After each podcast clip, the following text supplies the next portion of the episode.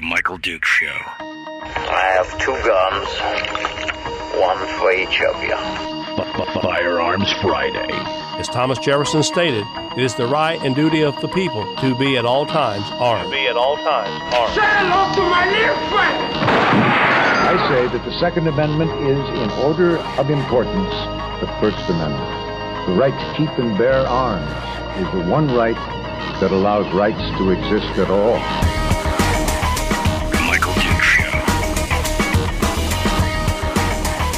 The right keep and bear arms shall not be infringed. Not be infringed. Firearms From my cold, dead hands. Friday. Here's my rifle, there's my gun. This is for fun, it's for fun. Firearms Friday. Oh, baby. Firearms Friday. Your chance to sound off on issues of a 2A nature right here on The Michael Duke Show, broadcasting live across the state of Alaska on this, your favorite radio station and or translator, and around the world at uh, michaeldukeshow.com on the interwebs if you'd like to uh, be part of it there. Just the internet or the the audio only version of the show. Yes, TGIFF. Thank goodness it's Firearms Friday. Uh, the one day a week where we can let our hair down, or what's left of my hair, uh, to talk about the issues that uh, are super important to us and things that we love to talk about. And that, of course, is guns, gun rights, firearms, laws, trips, tips, tricks, trips, ticks, tri- tips, tricks, and tactics. There you go, the three T's. Uh, and so much, whoops, and so much more. We are uh, we're ready to go today. It's going to be a bang up show. I'm looking forward to it. Uh, we're going to start off with a few headlines from around the world uh, and around the country. Uh, we're going to hear a little bit. Uh, we've got some uh, we've got some words of wisdom from Colion Noir that's going to be we're going to be talking about here in a minute as well. As our guest in hour one is going to be Knox Williams, who is the president and the executive director and the founder of the American Suppressor Association which is an association that has been the leading voice for advocacy uh, in suppressors uh, for both uh, legal uh, sports shooting and hunting and everything else. It is a uh, it's a I mean it's a great organization, and we're going to talk to Knox uh, about that here this morning and what they're doing. And that's being prompted by the fact that this weekend down in Anchorage at the Dena'ina Center, it is the um, Safari Club International Alaskan Alaskan Hunting Expo, and then the Sportsman's Banquet, and that's going to be going on uh, tomorrow. Uh, they've also got the Hunters Rendezvous for kicking off Fur Rondy that starts tonight at five to nine p.m. Uh, you can get all your information on everything that's going on, the different things that are available. They're going to have raffle packages and everything else at the banquet and all different kinds of stuff. You can find out more by going to aksafariclub.org and getting uh, all the information uh, there. The Hunters Rendezvous is tonight, and then tomorrow is going to be the big Sportsman's Banquet. So you can uh, get information and uh, find out all, all about that on their website. And uh, that is going to be uh, it's going to be fun. There's going to be some different seminars going on over there at SCI. Uh, everything from how to uh, skin out your bear and getting your things, caping your trophy, et cetera, et cetera, and the American suppressor laws. Knox is going to be there talking about that as well. They're going to be putting on a uh, they're going to be putting on a seminar on that as well. So there's all just all different kinds of things. You can find it all. Just go out there and, and take a look at it.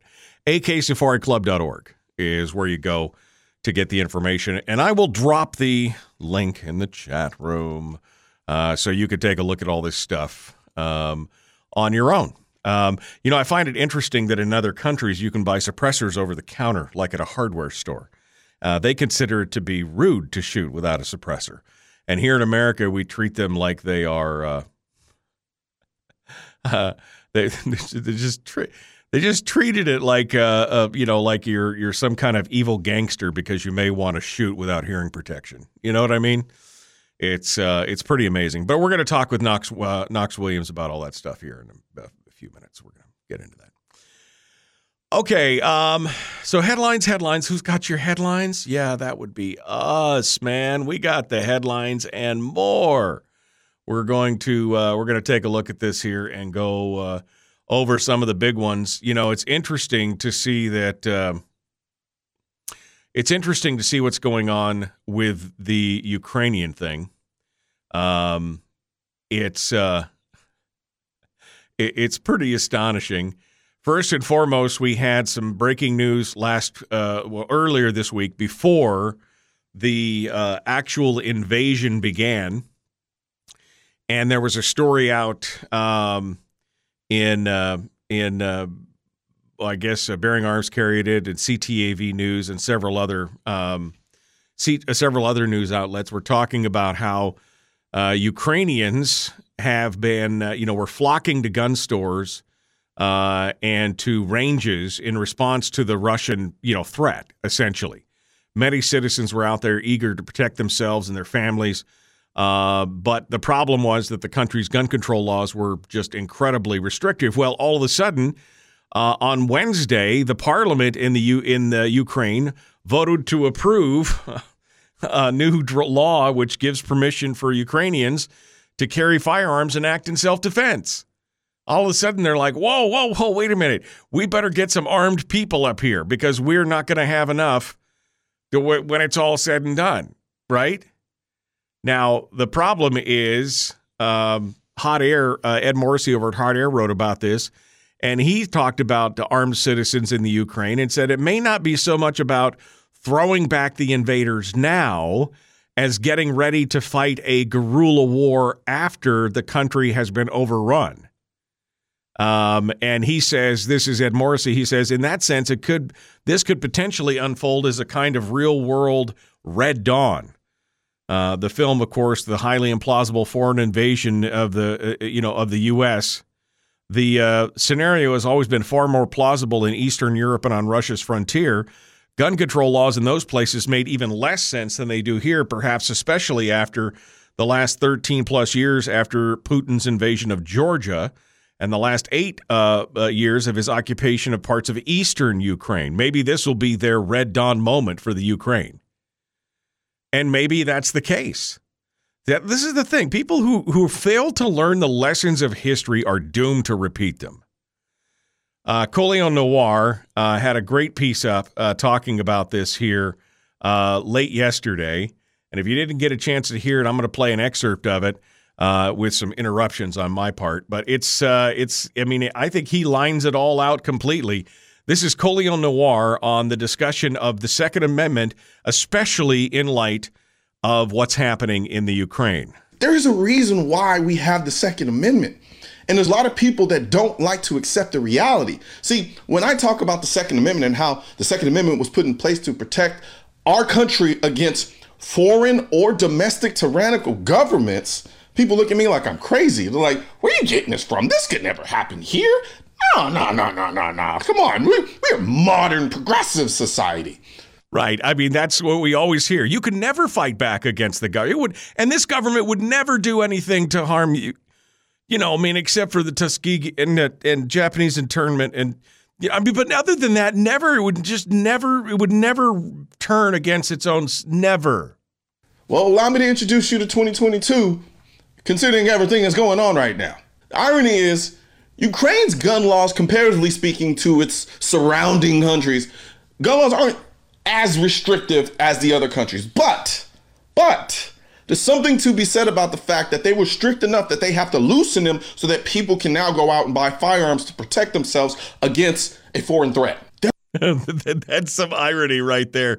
We can't, you can't have them to protect yourselves, but now that we need your help in the country, we get, oh man. There are nothing but sharks out there. The only thing that they respect, the only language they speak is power. It's no different than you having to deal with criminals here in America, where the only thing they understand and the only language they speak is power. The Second Amendment was written for that very thing. Yeah, and that's exactly it.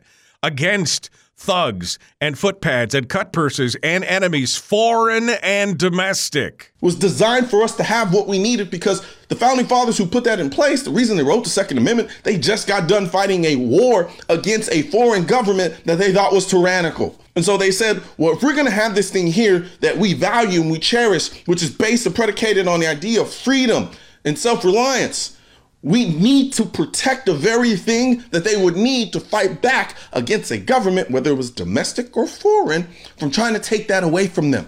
And that would be the Second Amendment. Yes, yes. I mean, preach it, brother, preach it. This is what we're talking about. For all these years, you have this government that you relied on to keep you safe. And they said they would keep you safe. And they would do this by having gun laws and all these restrictions on people's ability to have firearms. Because that's going to keep you safe, right? I mean, uh, because criminals, of course, they obey the law. No, wait a minute. That said, but we're going to have these laws because that'll keep you. But if maybe just one more law, only for them to later on tell you, hey, guess what? We're relaxing those laws now. Go out and buy all the guns that you want because because you're going to need them to because you're going to need them to protect yourself because honestly, we can't do anything for you. As a matter of fact, we actually need your help to fight the people who are trying to invade us now. That should be a prime example for everyone here in America. See, right now we don't have to get the government's permission to do these things because we have a second amendment right here in this country. So take advantage of the fact that here in America, we have an unrestricted right to exercise our Second Amendment. Well, I, I, wouldn't say it's unrestricted, but still the freest in the nation. I mean, I could point to 22,000 restrictions if you want in the U.S. code, but you know, other than that, you're right. Because most people don't have that luxury, but we do.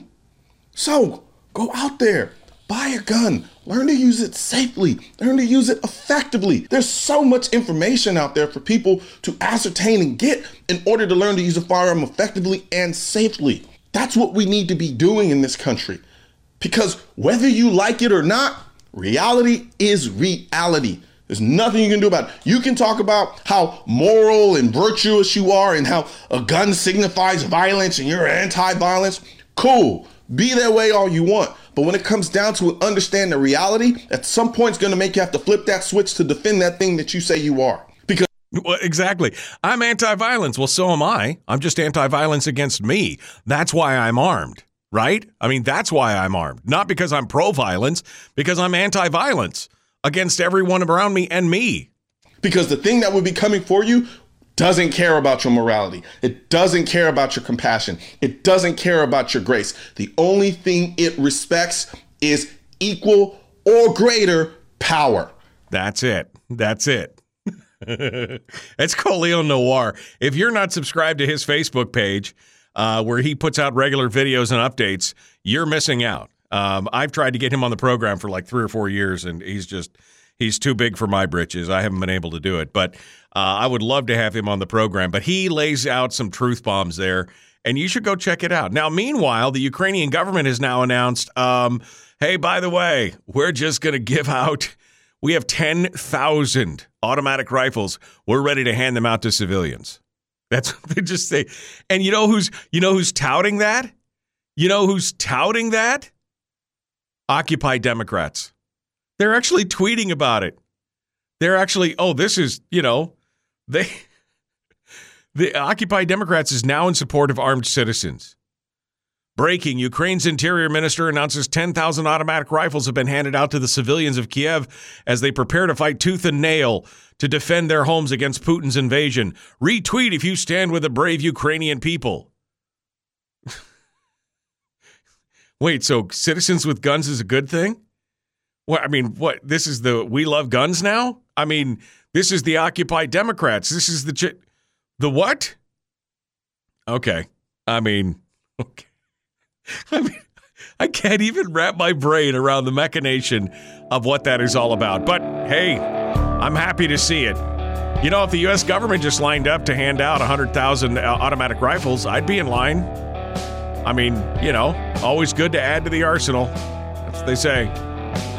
All right, up next, Knox Williams, the American Suppressor Association, going to be talking with us about the Sierra Club uh, banquet and the seminars they're going to be doing this weekend and a little bit of a background on that as well. The Michael Duke Show continues right after this. Your home for common sense, liberty based, free thinking radio.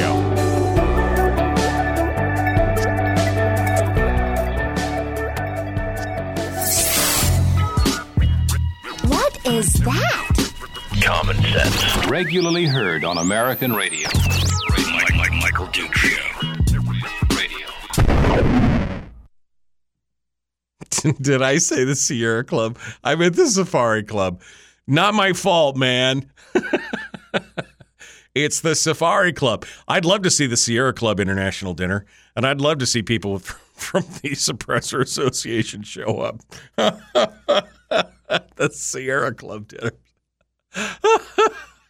uh, uh, I don't know if I just said it or not, but it's very possible. I may have said Sierra Club because, you know, it's cheese. My my brain is cheese. It should have been Safari Club. I posted the link earlier, so stop busting my chops over it. How about that? Here's the link again. There you go. Safari Club. What am I drinking? I don't know. It should be something a little harder. It should be something a little harder this morning. That's what I should be drinking. All right. Um, that's okay. I mean, hey, you talk for 10 hours a week off the cuff without a script and not make a mistake. You know what I mean?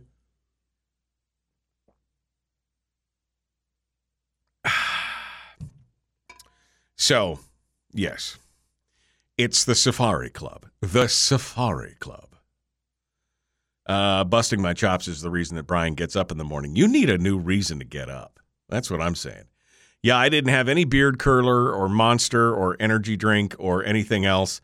And I kind of stumbled around this morning a little bit. I'm a little, I'll be honest, I'm a little tired. You know, I'm still a little tired this morning. It was a, uh, actually went to bed a little late last night without realizing it. Excuse me, I lost track of the time. And next thing you know, I'm like, wow, I got to go to bed. Holy cow, look at that. Um, yeah, because if I don't get, uh, if I don't get a bunch of sleep, I'm in trouble. Well, and I didn't get a bunch of sleep last night. I got a little sleep. So, anyway, you're all in trouble this morning. That's all I can say. You're all in trouble. All right, so Knox Williams is going to be calling us here in just a hot second. Is that right? Is he calling me? Yes, he's going to call me. All right, I'm just making sure. Just making sure. He's calling me, and uh, we're going to get that squared away. We're going to have him on the program here ah, in just a minute. So how did you guys? Uh, so how did you guys do? Um, you you you ready to go? What's the weekend got uh, in store for you? Me, I have no idea. I can tell you right now. Excuse me, I just yawned again.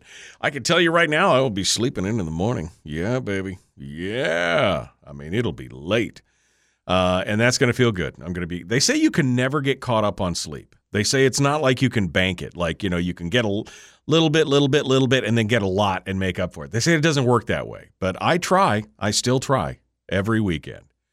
Um, you know, instead of getting up at 3:45 in the morning, I get up at 10 because I'm a rebel. I'm a rebel, Dottie.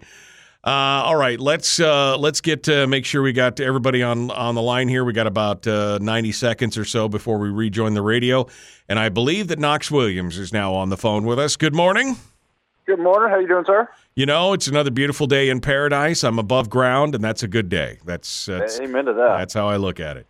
All right, so we're just a minute or so from rejoining the radio. We're on the we're on the the internet right now with all our friends on Facebook and YouTube and Twitch. So hang out here. We'll be right back to you. Okay. Cool. You just sit in my virtual green room, eating my virtual donuts and drinking my virtual coffee. Please don't touch the crullers. Those are my favorite. The chocolate covered crullers, they're my favorite. But I have taken all the calories out of the rest of them for you in the virtual green room with the virtual donuts. All right, my friends, um, it's like is sleep like fat? You should be able to store sleep like we do fat. Well, if that's the case, I would I would have insomnia because I have so much sleep stored. That's it's just no I don't know, man. I'm going to try. I'm still going to try and, and, store that sleep up. That's just how it. It used to be I could go a couple days without sleeping, no problem. Now it's like if I don't get a, you know, couple days of only getting six hours a night, and I'm a I'm a zombie. So anyway, it's good. Um, all right. Well, we are 30 seconds out. Here's what you do: you like and share this video. It's an order. young man and woman. I mean it. Like and share this video with your friends. Let's get more people involved. Then you like and follow the show page on Facebook. And then you go to YouTube and you hit the subscribe button and you ring the bell. Let's do all that. Can we? Can we do all that? Here we go. Common sense, liberty based, free thinking radio. Let's do it. No, I didn't like that one. This one.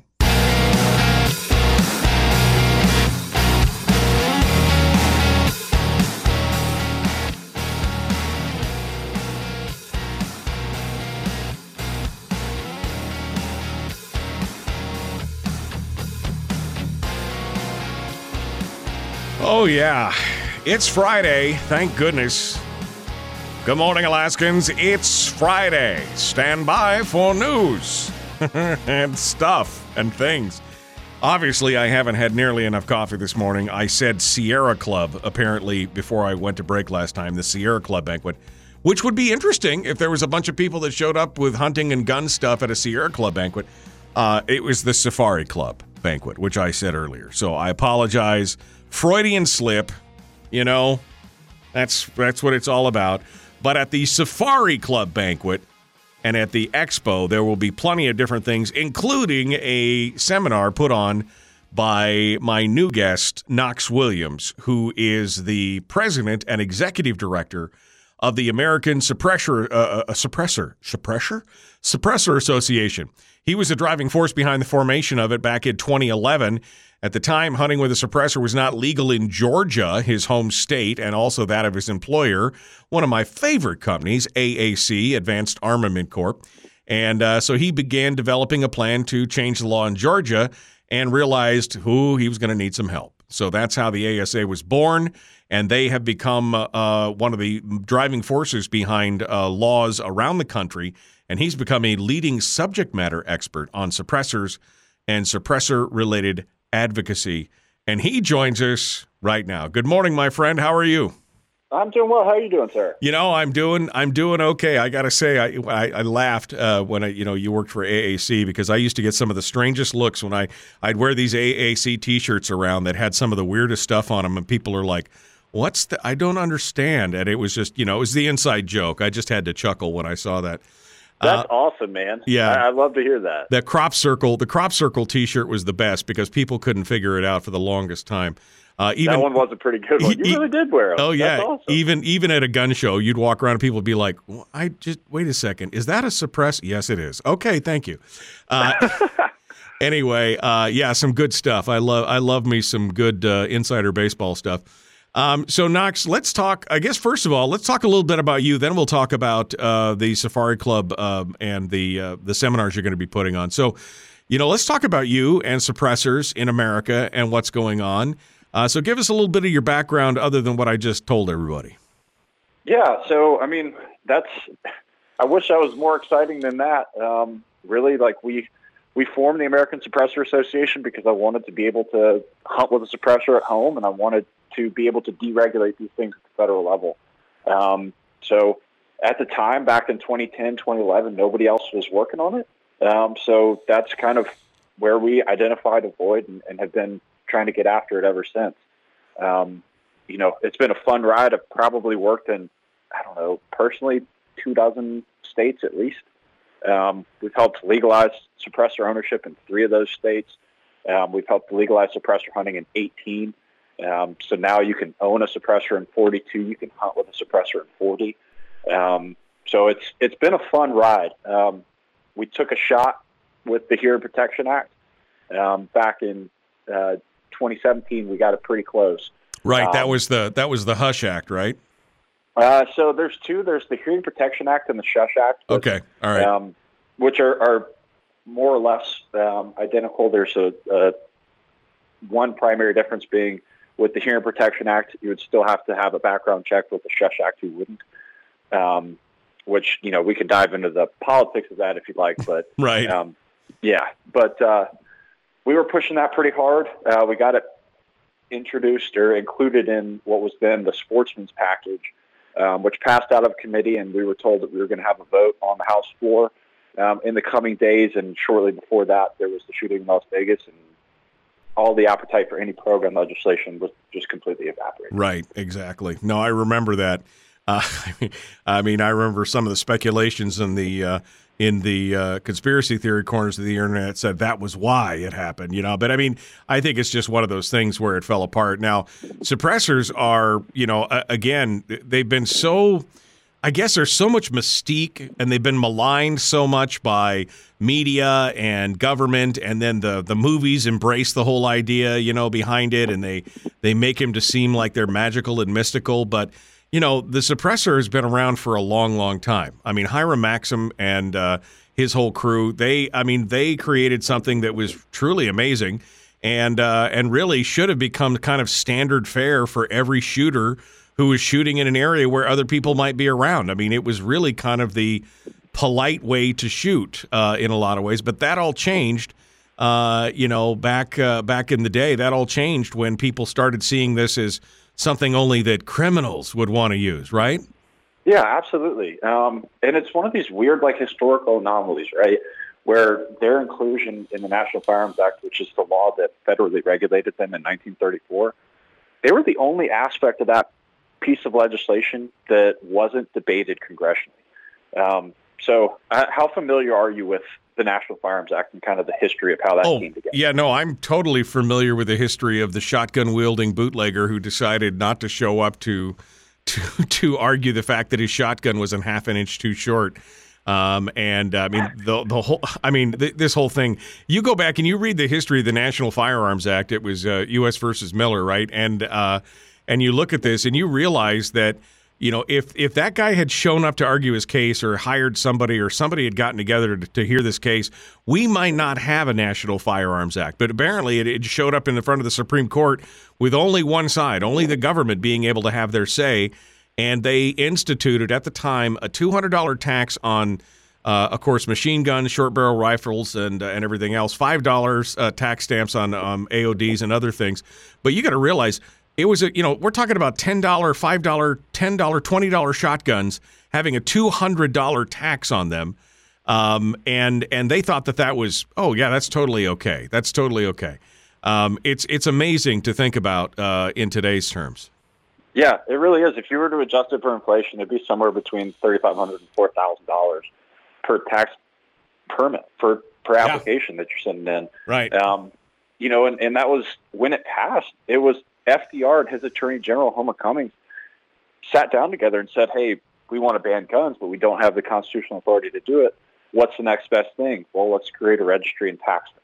Right. Um, you know, which I just, I still to this day don't understand how it's constitutional. We're working to try and dismantle it, but uh, that, it moves at a glacial pace, as you know. Right. Oh, absolutely. They're going to argue something about the uh, Congress's. It's not a ban; it's a taxation, and it's Congress's authority to tax. And but again, a right delayed or a right to, you know deferred because of tax payment is a right denied. So, absolutely. I mean, I think that there's definitely an argument in there for it. But I mean, you're right. I mean, this is the insanity. You've got a five dollar shotgun that they want to charge a two hundred dollar tax on. So again, just add some zeros on there, a $500 shotgun that now they ostensibly could put a 2,000 or a $20,000 tax on in the same dollars today. And you're like, wow. Uh, yep. of, of course you couldn't afford that. Of course you couldn't do that. But that's the whole point. The whole point is about control at this point. Now, yeah, I mentioned it in I mentioned it earlier, and you may want to comment on this. But I know that in some of the Scandic com- uh, countries where they do allow rifles and shooting and hunting and things like that, that some of them actually sell suppressors like in a hardware store over the counter. Like you just go in because it's considered polite not to shoot in the woods or your neighbor's yard or whatever without having a suppressor on. Yeah, absolutely. And every every European country is different, right? Like they all have their own laws and regulations, um, similar to here. And even within those countries, sometimes there can be variability, similar to how we have different laws in different states. Um, but there are a handful of countries over there, Norway being probably the most liberal with their suppressor laws, where you or I could literally fly over there and buy a suppressor. We'd have a harder time buying the gun. Right. Um, right. But we can buy the muffler for that gun and walk out. And it's just, to me, it's just ludicrous that you have such stringent and heavy regulations on something that doesn't even actually silence the noise of a gunshot. It just takes a dangerously loud sound level and makes it less dangerously loud. Well, and let's talk about that for a second. The fiction around this, the mystique that's been built up primarily by the uh, by the entertainment industry over the years. You know, where they show the guy threading the barrel, you know, threading the, the silencer on his barrel, the suppressor on his barrel. They called them silencers anyway. Uh, but they, you know, but it puts the suppressor on the barrel and he pulls the trigger and it goes, and you're like, oh man, that's scary. When you realize that if you've ever actually shot a suppressor, it doesn't do anything like that. But it doesn't matter. That's what's in people's minds. They have no idea, and uh, and and they don't realize what I mean. Shooting with a suppressor is fun because you don't have to have your cans on. You know, you don't have to have the the uh, the earphones or the muffs or the plugs in if you're all shooting with suppressors. And you could just be out there having a good time without that loud supersonic crack damaging your hearing and doing everything else, annoying the neighbors or whoever else is around. I mean, it is a it is a it, it's a safety measure more than anything else. It really should be almost a safety requirement along with glasses and uh, you know with eyewear and with ear protection. You should have you know a suppressor just to make sure everybody doesn't damage their hearing. Yeah, and like you said, I mean, you know, with Hollywood, perception is reality. And on the one hand, I kind of have to thank Hollywood because without them, I wouldn't have a job. But on the other hand, you know, how dare they, right? Like, right. It, it would be great if we can overcome those myths and misconceptions. And frankly, that's one of the primary objectives of ASA as a whole and, and my job for the past decade plus. Um, you know, when it comes to, to shooting guns, guns are just plain loud. I mean, Right. they are. You, Yeah. you can't get around that. Um, and suppressors are the only tool that can help mitigate that noise at the source. Yeah. Um, you know, they're not a substitute always for traditional hearing protection devices. A lot of the times, if you're shooting a heavy volume of fire, more than a few rounds, especially with your hunting caliber rifles or shotguns and things like that, you probably should still wear traditional hearing protection like earplugs or earmuffs. But the argument that like, oh well, then why even have them? It's kind of like, well, when you get in a car, your car probably has an airbag, right? Right.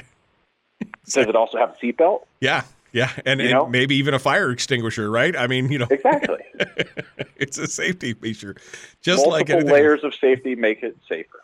Yeah, and and of course, you know, the the the worst part is is that when you look at it statistically, uh, suppressors have not been used to any statistical. Uh, uh, I mean, really, uh, it, less than a less than a percent of a percent of a percent have suppressors ever been used in uh, in in crimes. It's just not something that they you normally see out there. Yeah. Even ATF acknowledged that back in 2017 when their number two in charge at the time put out a white paper that said, you know, look, these things are, are used so infrequently that it's a statistical anomaly. Right. No, and it, is. It's it it is a, just another safety measure that people. And I wish more people would get. You know, if I was going to get an NFA item, of course I can't really afford machine guns or anything else. I had a lot of friends that had that. I can't really. I'm not the rich man. I can't afford that. Uh, but I've shot a lot of them over the years. I just paid for the ammo and been able to shoot with friends. But if I was going to get an NFA uh, item, it would have to be a suppressor, probably one of the most useful items out there.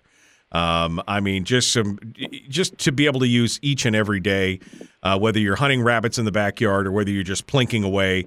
It's something that uh, that everybody should have access to easily without having to beg the government's permission and wait ten months to get approval. 100%. You hit the nail on the head with that. So, um, I we're coming up on the break here, and uh, and I want to I want to talk a little bit about this. Uh, during the break, maybe you'll give us some details on how folks can, uh, you know, what they need to walk through to get a suppressor. You can walk them through that. And then we'll talk a little bit about the banquet and the seminars and what you guys are going to be doing this weekend down in Anchorage. And uh, we can come back from that. So hold the line. Knox Williams is our guest.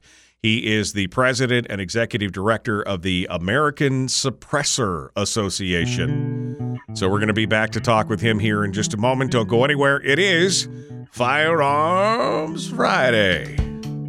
That's right. Right here. The Michael Duke Show. Broadcasting live across the state of Alaska on this your favorite radio station and or translator and around the world at michaeldukeshow.com on the interwebs. Back with more right after this.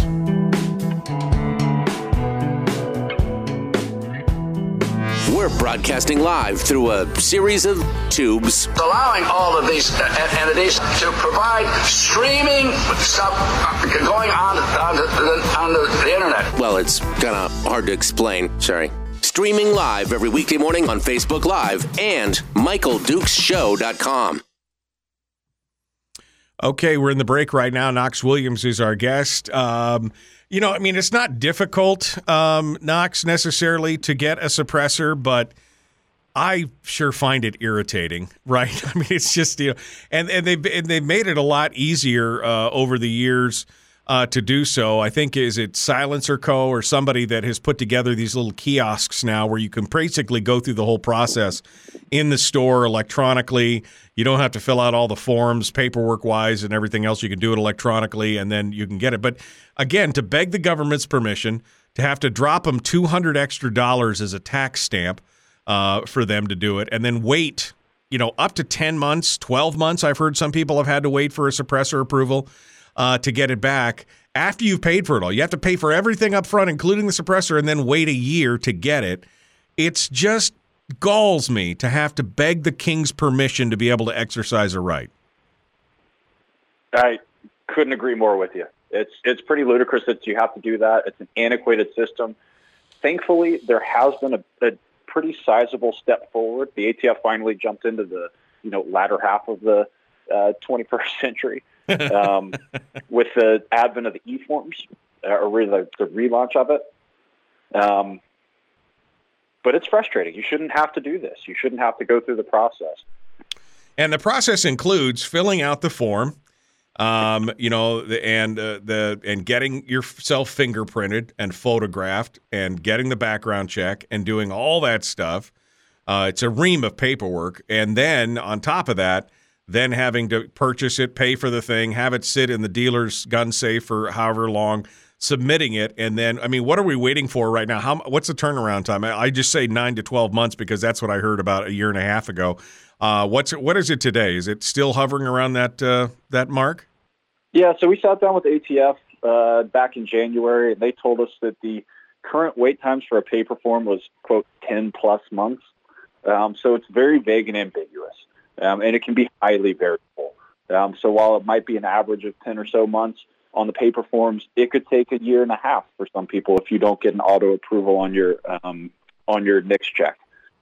Um, but with the new e-form system that launched this past December, so two days before Christmas, they launched the new electronic transfer system. Right. Uh, and they are promising a turnaround of around 90 days.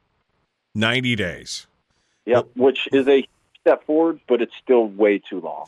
Yeah, I mean it is a step forward. Don't get me wrong, but again, again, the galling part for me, asking permission, please, please, mommy, may I have a cookie, um, yep. is is just irritating as hell. Um, but that, I mean, I guess that's good to know. Um, in the chat room, somebody's asking. We got here a couple minutes, so let me just ask you this question. This is kind of off topic, but since you are the uh, since you are the uh, uh, the expert, subject matter expert. Uh, can says, can you ask Knox to explain what you get when you pay for with a more expensive suppressor? What's different, or are all suppressors created equal?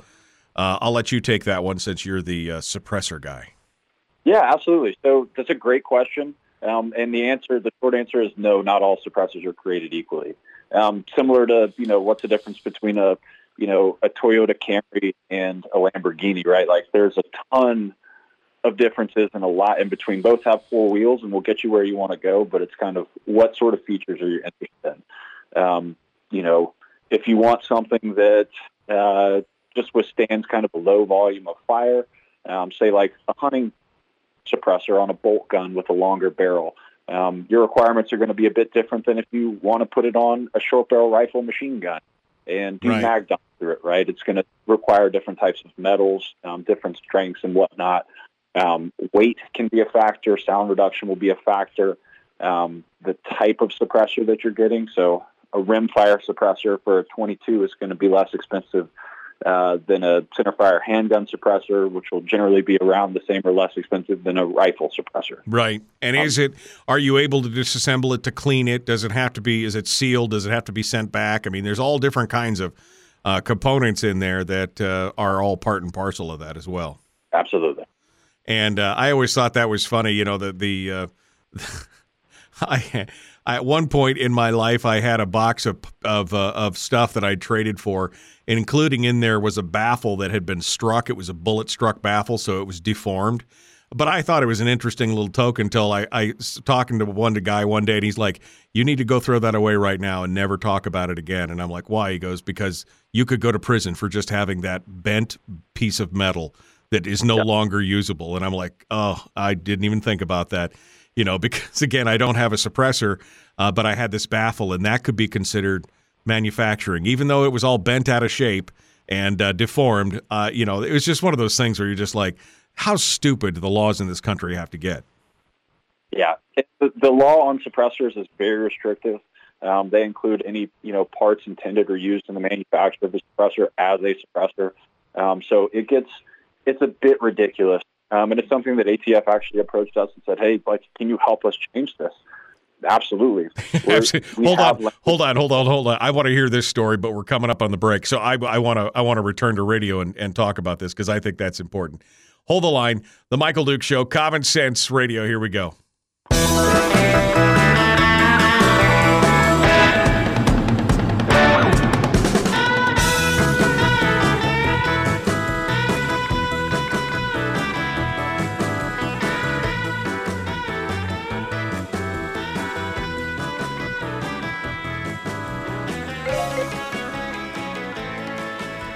Yeah. And then that Funicello. Yeah, that's right. We're surfing it out here this morning. We're talking to Knox Williams, who is the president of the American Suppressor Association. And we were just talking about some of the laws regarding suppressors. And I was talking about back in the day, I had this piece, this bent, broken piece of a suppressor that I, I don't know, there's a box full of stuff that I'd traded for. It was in the bottom of the box. And I was like, oh, that's an interesting little talking piece. And then somebody reminded me that I could immediately go to prison and, and have to pay $10,000 in fines for owning a broken piece of something that I was anyway. And so you were just saying, yeah, the ATF is not has no sense of humor about that, but they did approach the American Suppressor Association in an attempt to change and and make some of those laws a little more livable. Let's talk about that real quick. Yeah, so back when we first introduced the Hearing Protection Act, you know, we kept it pretty simple. It would remove them from the National Firearms Act and um, get rid of the tax stamp rid of the wait time to be able to walk into a gun store and uh, you know just basically walk in, pass a background check, walk out with it. Um, and before the reintroduction of it, some folks came to us and said, "Hey, can you help us address the suppressor parts and components language? Because right now the definition of a silencer is quote any device for silencing, muffling, or diminishing the report of a portable firearm, including any combination of parts designed or redesigned and intended for use in assembling or fabricating a firearm silencer, and any part intended only for use in such assembly or fabrication. And it's created a lot of headaches for them. Um, yeah, I bet. Well, I mean, you know? not just for them. I mean, great. I'm glad. I mean, hey, I'm glad they've acknowledged that they want to fix it and do that. But I mean, I remember reading a report here probably 20 years ago of a guy who had a shop, like a machine shop, and he had he had uh, you know frost plugs and pipe and other things that you would normally find in a, in a mechanic's repair machine shop. And they're like oh these are all these could be suppressor parts so we're going to have to take you downtown. And i was like jesus. I mean any any automotive shop could have that stuff sitting there. And you're saying that any combination of those things could lead to that i mean that just increases the pucker for every law-abiding american who worries about it. Yeah absolutely it's ludicrous and it's it's arbitrary, right? Like now they have to prove intent. Okay, well, you know, get out of here. Um, but yeah, so that's that's something that we addressed with some language when we reintroduced the Hearing Protection Act in 2017, and it's you know that language has stayed in there, but it's basically defining what is an actual silencer. Right. Um, and we chose to use the phrase keystone part um, as basically the part without which you can't operate a suppressor. Right. Well, it's some interesting stuff. And um, I mean, we could spend a whole show just on suppressors from the history of them to the, again, the banning, uh, what they can be used for, how they work, everything else. But uh, we've only got about 10 minutes here, so I want to uh, I want to jump into what ASA is doing uh, here in Alaska, what's going on at the Safari Club, not the Sierra Club, the Safari Club dinner and uh, what you guys are going to be doing at the uh, um, at the, uh, the, seminars and stuff. So let's talk about that. Sounds good. Yeah, that's a an important distinction. That's SCI being Safari Club. Come on, you would you can't tell me you wouldn't love to set up a table at the Sierra Club dinner and just see what those people, you know, how they twitch and squirm. You you that would be fun to watch. You know, you laugh about that, and that's you know our one of our most effective tools has always been trying to take the most anti legislators operatives out to the range. Oh yeah, oh man, take anybody who's anti-gun out to the range, and if you can convince them to actually shoot, they might change their minds. At least they'll come back a little less a little less anti than they started. I, I agree with that. So absolutely, education's key. Yeah. So let's talk about uh, the seminars. What are you guys doing?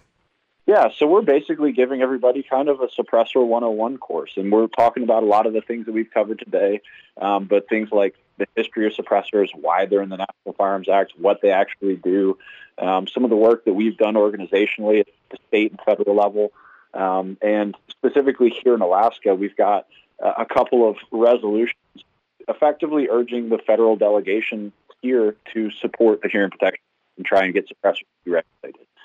Um, you know, we know that there's about uh, 15,000 or so suppressors, that more than that actually, that were registered in Alaska alone as of May of 2021. That right. was the most recent report that ATF put out.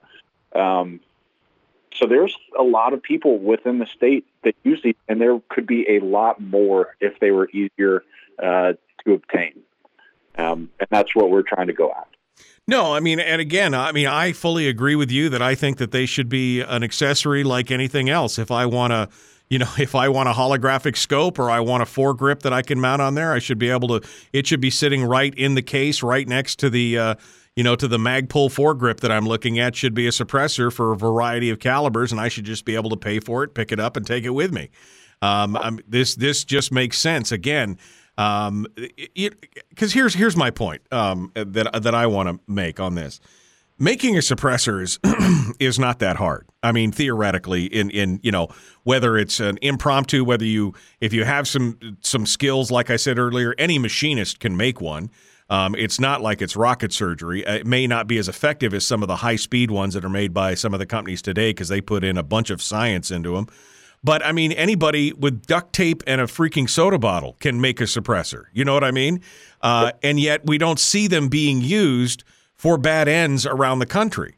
Um, and, and so again, I, I think this is a this is another one of those solutions looking for a problem that doesn't exist, or politicians looking for a way to punish law-abiding citizens for daring to want to exercise their rights. Hundred percent. You know, one of the main reasons why they're not used in crime very often. Uh, why that? Because they don't actually silence the gun, yeah, right? Exactly. yeah. No, I mean, I, I, used to I used to love people to be like, oh, this is. I, in fact, I saw I don't know. This is probably 15, 20 years ago when YouTube was first starting, and there were some interesting videos out there that are probably have long since been you know banned from YouTube. But a guy actually did a comparative. He's like, okay, here's what it looks like you know, here's the movie. And he would like show the movie clip of what it would sound like. And he's like, here's what it sounds like in real life, you know? And it's not like a whisper. I mean, it's like somebody slammed an encyclopedia on the counter. It still makes noise. You're still going to hear it. You're just not going to hear the crack. You're still not going to. But but again, and it's not always about. And look at look at now all of our military. I mean, now you've got military, uh, many frontline troops, not all, but many frontline troops are being issued suppressors as standard equipment because they realize not only does it help muffle the noise, it it it allows them to shoot without giving away their position and everything else. I mean, there's there's just so many applications for this, uh, which is the same thing that a hunter would want, right? I mean, if they're out there hunting game, uh, this is the same kind of stuff.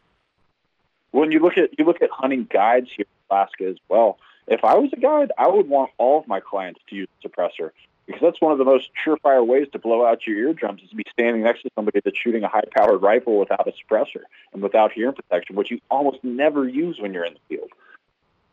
Right. No, I exactly. I agree. What else? What else are people going to learn here, Knox, at this seminar here? Yeah. Um, you know, it, I think mainly what we've covered. And if anybody's got any questions at the seminar, we'd be more than happy to answer. Um, we'll walk you through the buying process. We'll walk you through, again, the history and kind of the legislation that we're working on. You'll learn ways that you can engage in the political process to help advance suppressor reform. Um, and, you know, learn about the applications and, and uses that might apply to you. Well, I and I and I love that. Now the question is this Hearing Protection Act. We're down to the last three and a half minutes or so. Uh, this is in Congress now. Again, this has been resurrected and uh, and is looking for what for sponsors for support. Give us an idea where the legislation is. Correct. So every year since 2015, since it was originally introduced, it's been reintroduced in Congress. Um, so right now we've got a House bill sponsored by uh, Representative Jeff Duncan out of South Carolina and a Senate bill uh, sponsored by Senator Mike Crapo out of Idaho. Um, and we would love to get, uh, you know, we would love to get enough co-sponsors in both bills to be able to uh, get them passed. Obviously, that's not going to happen in this Congress, um, but we're looking towards, you know, next Congress and hopefully 2025 is our, our window um, if, you know, some pro-gun legislators are able to uh, take control. Yeah, well, I think we're going to see a bloodbath in the midterms, quite honestly. We might see a shift, and it might be a time to do it. So we need to be telling our Congress critters here in the state of Alaska, the Congressman for all Alaska, Don Young, and of course Lisa Murkowski, if she sticks around, and Dan and Dan uh, Sullivan, that they need to be supporting the versions of the Hearing Protection Act, right? Yep, and Don Young has been on ever since it was introduced. Um, he's been a stalwart supporter of the Hearing Protection Act. Um, but we'd love to get Dan Sullivan back on, and we we would especially love to get uh, Senator Murkowski uh, on as well. Good. Well, we can only hope, fingers crossed, uh, that they deign to allow us poor, poor, pitiful mortals to be able to, you know, exercise our rights when we want to see them. And if folks want to find out more about uh, suppressors in general, does your website have a lot of good information on it? It sure does. Yep, and that's AmericanSuppressorAssociation.com. We'd love to pick you up as a member as well if y'all are interested in that. Well, we're, we're I don't know about y'all because we're in Alaska, but you know it's a. I don't know what the Alaska equivalent of y'all is, but um, yeah, no, we'd love to do that. And when are you going to be putting on your seminars uh, for the uh, hunting expo? Uh, so that's going to be tomorrow, and you're coming with a tough question of exactly what time. I asked that yesterday, and I don't know, but I believe it's around noon. Okay, I, I can't see it because the thing is that the thing is so tiny. No, I can see it. You're right. It's uh, 12:30. 12:30 okay. to 2 p.m. You're going to come in and talk about silencers, suppressors, mufflers, moderators, all those things, which I've been I've been accused of all those things, every one of them. So it's it's good stuff. Worst things to be accused of. Yeah, exactly. All right, Knox Williams, thanks for coming on board and joining us this morning. We appreciate it. Uh, hold the line for just a second, if you would, sir. We'll be right back to you here during the break, folks. Uh, that's it. Um, I uh, well, Jennifer says 1:30 in the chat room, but the flyer on the Safari Club site says 12:30. I don't know. Your mileage may vary. Just go and do the whole thing. We're out of time for this hour. Back with more. The Michael Duke Show continues right after this. All right. Uh, we're in the break here, real quick. Uh, Knox is with us. Let me zoom back in again and see what this says because this is weird. The site won't let me see it. It says, oh, so in the Kahtnu room number two, it says 12:30 to 2 p.m. So, an hour and a half, uh, American suppressor laws, permitting, and trust to others. Uh, silencers, suppressors, mufflers, moderators can all these words describe the same thing? Uh, join us for a crash course in all things suppressors with Knox Williams, executive director of ASA, and yada yada yada. So, twelve thirty to two is what the flyer says here, but yep. Uh, we'll uh, we'll see if that's uh, if that's good or bad when it's all said and done. If that works out, but go for the whole day, enjoy it. Knox, I wanted to give you uh, one final bite at the apple uh, here, and uh, just anything that we may have missed, anything we should have touched on, uh, or just any you know anecdotal stuff that you'd love to um, uh, you know to talk about here in the next uh, two three minutes. So I want to give you the floor. Yeah, no, I mean, I, I think you really covered it. Um, it's been a great conversation, and thanks for having me on. Well, I love I love talk. In case you couldn't figure this out, this is something that's near and dear to my heart, and something I've loved and want, and talked about for a long time, um, and something that I find it's one of my most irritating hot button pet peeve points. Uh, in gun laws in America is the whole NFA and the suppressors and everything else, especially suppressors. Uh, yeah. Well, suppressors and short barrel rifles; those two things just burn me up like nothing else. But well, you know how those two got married together, right? No, tell me. So, I mean, originally the, the first draft of the National Firearms Act um, had handguns included in it. Um, and that's why you had the provisions for short barrel rifle and short barrel shotgun, so people couldn't effectively create a pistol out of a rifle or a shotgun. Right. Um, and the first draft had it was just going to prohibit handgun suppressors. Um, NRA at the time pushed back and said you can't, you know, ban handguns. Um, so they got that removed. Um, but short barrel rifles, short barrel shotguns, those stuck. And then the provision on suppressors expanded from just for handguns to any fire. Right. I didn't I didn't realize that that was the detail of it, but you know, this is politicians today. We got to do something. We must do. Of course, they had to do something with all those. Uh, they had to do something with all those uh, prohibition agents, right? That, that at the time the the bureau of uh, the bureau of alcohol had at the time because uh, they the prohibition had just lifted and they were looking to keep all those people in their jobs. They had to do something. So why not just create a whole new? You know, why not just create a whole new thing at that point? Yep. All right. Well, um, I appreciate you coming on board, my friend. Uh, I would love to have you back on in the future, and I reserve the right to pester you and have you back on to talk just about suppressors and the whole history and walk us through from start to finish uh, on that as well. Anytime you'd like, we'd love to chat, and it's been a true pleasure. All right. Well, thanks for calling in. I appreciate it, and I will. Uh, oh, somebody just said they hear the Murkowski's going to be at the Safari Club dinner there you go. We need to, you need to corner her and, and hold her down and, and and force her to sign. That's what we need to do. Well, I won't hold her down and force her to, but I'll certainly ask her. To. No, no, no, not you. I was talking about the rest of us. We'll mob yeah. her. We'll mob her, and she'll hold the pen, and you'll move the paper, and she'll be in. You go. know what I mean? So it'll be teamwork, fun. right? Teamwork. That's right. Thanks, Knox. I appreciate you coming on board. Yes, sir. Thank you. All right, uh, Knox Williams, president of the American Suppressor Society, as our guest today on the program. Wowza. Yeah, no, you want to get me stirred up. Just, just, uh, I get so angry. I'll be honest with you. It's one of the reasons why I have never bought a suppressor. Um, I have actually, I've actually gotten to the point of getting ready to submit the paperwork. Like I purchased, I purchased a suppressor and I got everything ready and I did it all, and I was just so agitated by it that I, that I didn't do it. I mean, I, I just like, I'm like, no, no, not going to do it. I'm so mad. I'm so mad about it. And I don't know why. I mean, it just seems stupid. At the, you know, in, the, in hindsight, it seems a little stupid because I'd done everything. Uh, I'd paid for the suppressor. I had all my paperwork. I had my check for the two hundred dollars. I had everything else, and I was just like, you know what? I'm not going to do this. I'm just not going to do this. And uh, and I didn't. And um, in hindsight, it maybe seems a little foolish, but I just, I, I still I get angry when I think about it. Still get angry when I think about it. Because again, it's just such a stupid law. It is just such a stupid law. But it is what it is. And uh, until we get it changed, I guess, I guess I'll be buying suppressors when they become available over the counter, just like everybody else.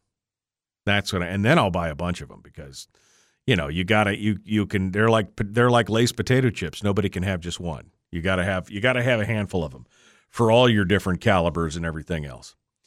Uh, anyway, don't forget you can find out more about all the stuff that's going on over at the Safari Club, their banquet and their hunting expo. That's going on this uh, today, tonight, and tomorrow.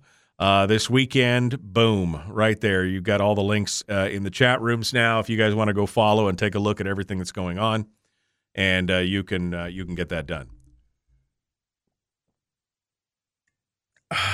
All right.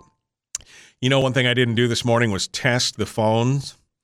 Um, they're up and running, uh, supposedly, but you know what happened earlier in the week. I'm just super nervous that the phones aren't going to work, but I'm going to open up the phone lines anyway. Once you go suppressor, you never go back. I mean, I've shot a lot of stuff that's suppressed. Don't get me wrong. I, I mean, like I said, uh, I was president of the um, Fairbanks chapter of the Alaska Machine Gun Association. So I was uh, with a lot of folks that had machine guns and NFA stuff, and so I've shot a ton of stuff. Um, but uh, you know, I just and like I said, I got to that point where I was like, I was ready to do it, and I was just like, I don't know, maybe it's a character flaw. I was just upset. I just didn't. I did not want to. I just did not want to beg the king for permission, kind of thing.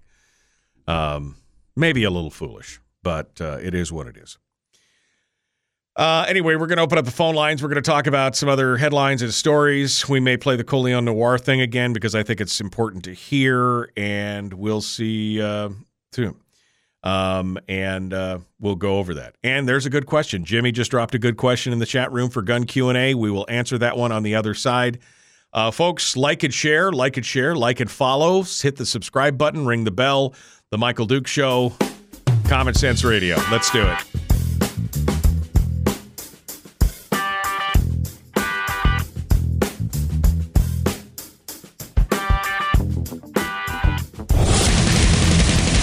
Whoa, buddy. Put that thing back in its holster. We haven't gone anywhere. I don't understand. Check out the Michael Dukes MichaelDukesShow.com for information on how to get access to the podcast. The Michael Duke Show. I have two guns, one for each of you. Firearms Friday. As Thomas Jefferson stated, it is the right and duty of the people to be at all times armed. To Be at all times armed. Say hello to my little friend. I say that the Second Amendment is, in order of importance, the First Amendment. The right to keep and bear arms is the one right that allows rights to exist at all.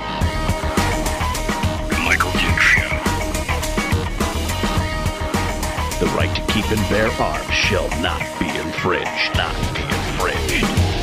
Firearms From my cold, dead hands.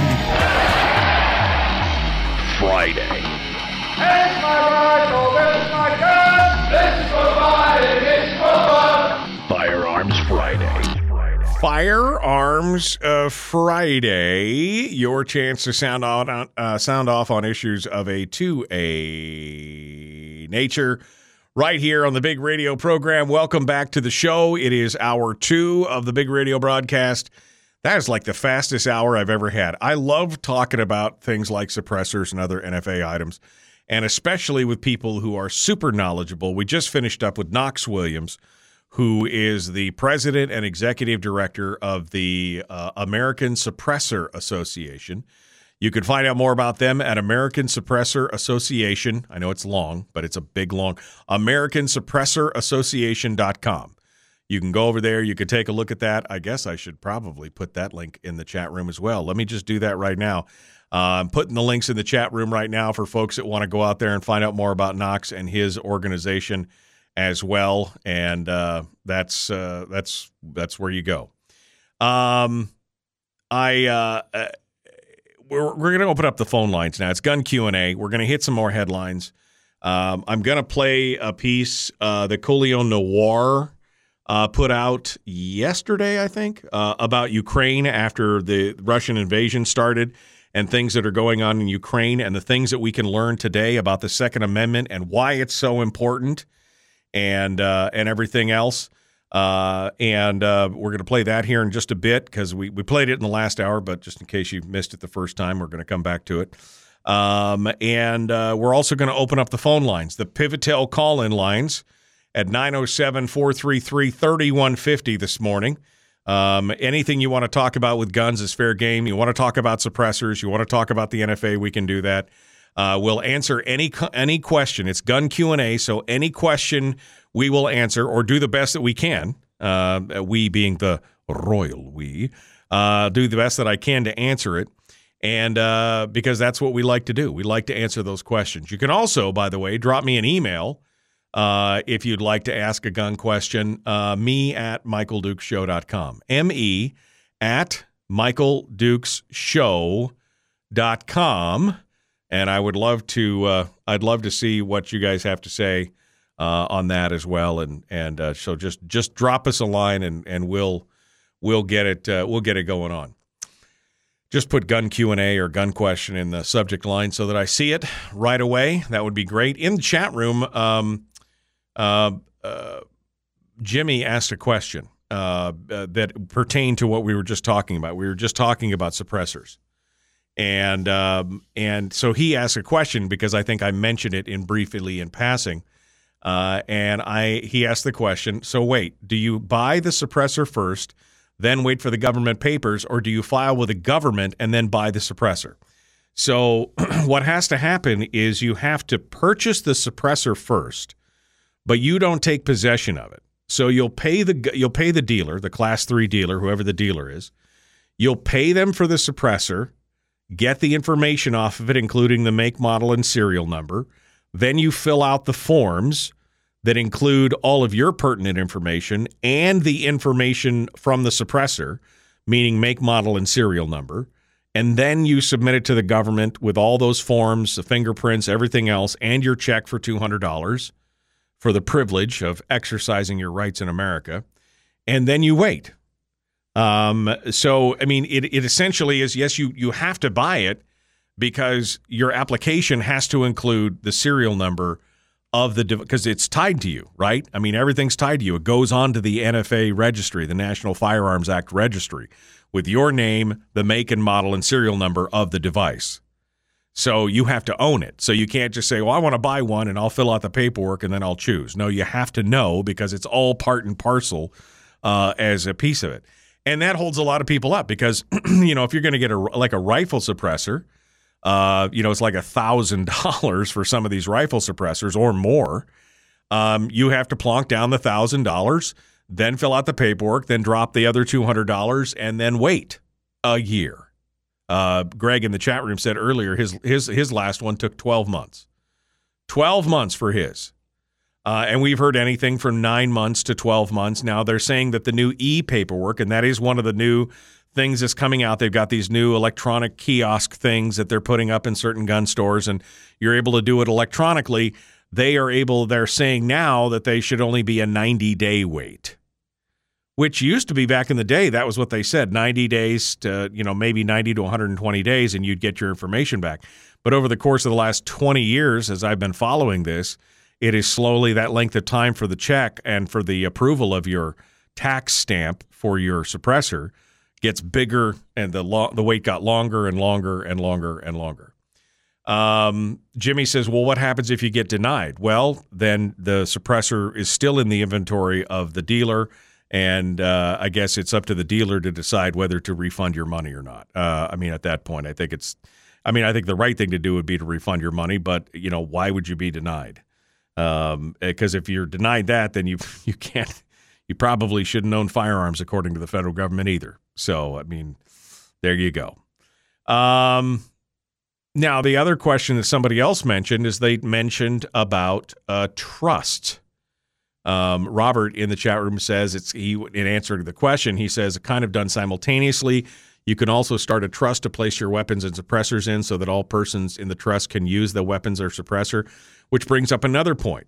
Um, if you own a suppressor and you filed the paperwork and you did it as an individual, you can't just loan that suppressor to somebody. You can't just, uh, you know, if you're a if you're a dad and you've got, uh, you know, sons who are adult enough to be able to go out on their own and shoot and do anything, they just can't take that suppressor out of the gun safe and go shooting with it. You have to be physically present, and the tax stamp has to be physically present at any time that you know that, that, law enforcement could show up and demand that they show proof of not only ownership but of the tax stamp as well. Um, it's a physical tax. It looks like a big postage stamp. Uh, it's a physical tax stamp, and if you don't have that, oof, somebody's getting carted off to jail. But a trust, an NFA trust, is a legal entity, um, kind of like I mean, I guess I would liken it almost like to a corporation um, but it's specifically for NFA items. And that way you could uh, have anybody in that trust could be members or shareholders, like in the, if we're talking about the kind of the corporation analogy. Anybody who is in that trust would then have access to those fires. So if you have a short barreled rifle and a short barrel shotgun and maybe a, a you know a, a, maybe a machine gun, maybe you have a, a full auto class three rifle and some suppressors, if they are all held in a trust, then anybody who is assigned to that trust can utilize them and take them. NFA trusts are also very handy for when you die and pass away. Uh, that the the you the trust is still holds all the firearms in in and of itself. You don't have to, you know, your your your children don't have to jump through all the ATF hoops to try and and uh, recertify that all these guns that are probably worth you know thousands and thousands of dollars uh, then have to be would have to be recertified uh, to each individual gun to each individual person again. If they're in a trust, they're in the trust, right?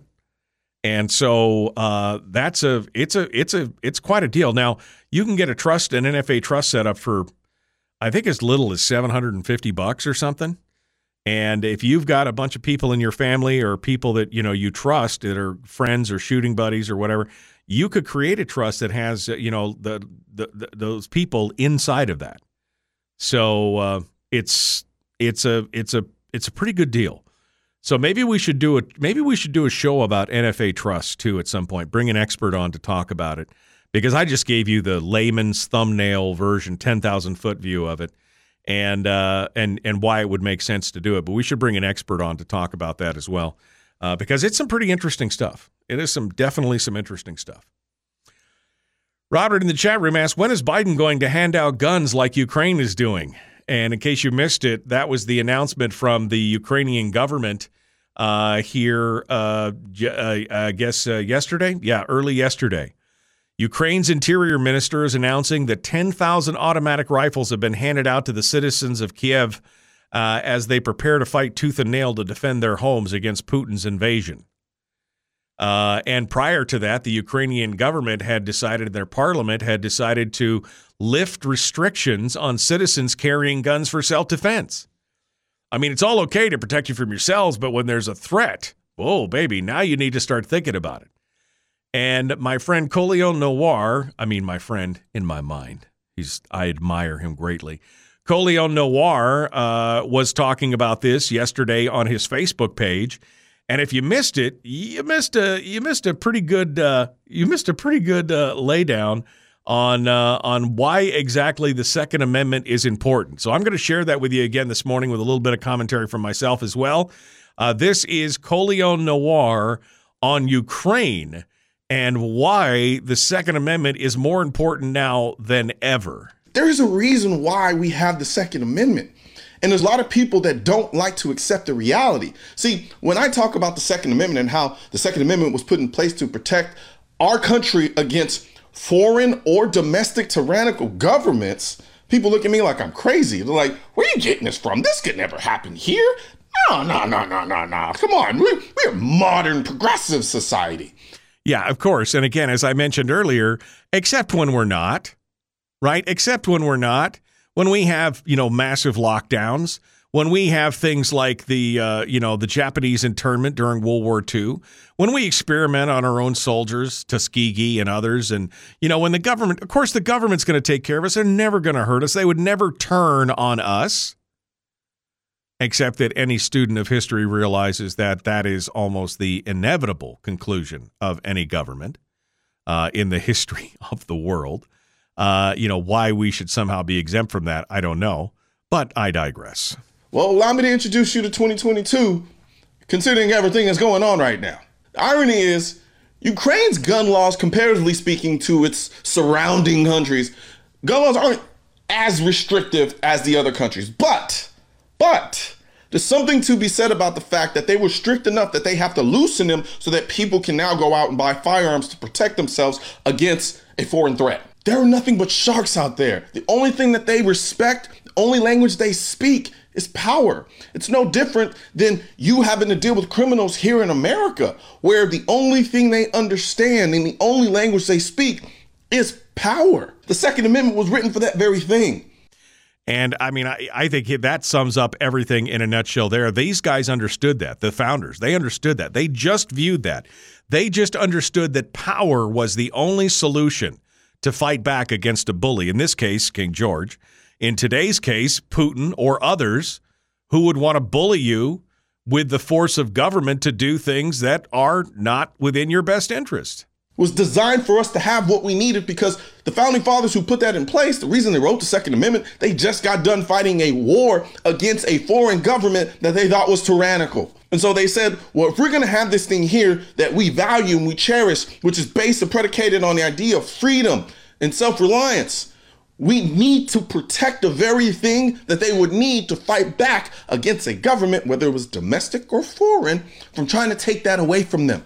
That would be the Second Amendment. Yeah, uh-huh. That I mean, just exactly what we were just talking about. That's exactly what it's for. For all these years, you have this government that you relied on to keep you safe And they said they would keep you safe. And they would do this by having gun laws and all these restrictions on people's ability to have firearms only for them to later on tell you, hey, guess what? We're relaxing those laws now. Go out and buy all the guns that you want because you're going to need them to protect yourself. Because honestly, we can't do anything for you. As a matter of fact, we actually need your help to fight the people who are trying to invade us now. That should be a prime example for everyone here in America. See, right now, we don't have to get the government's permission to do these things because we have a Second Amendment right here in the Except for we do have to, we just spent an hour talking about how we have to beg the government's permission for some of these things. So uh, he's not 100% right in that. I mean, accurate, but you know. So take advantage of the fact that here in America, we have an unrestricted right to exercise our Second Amendment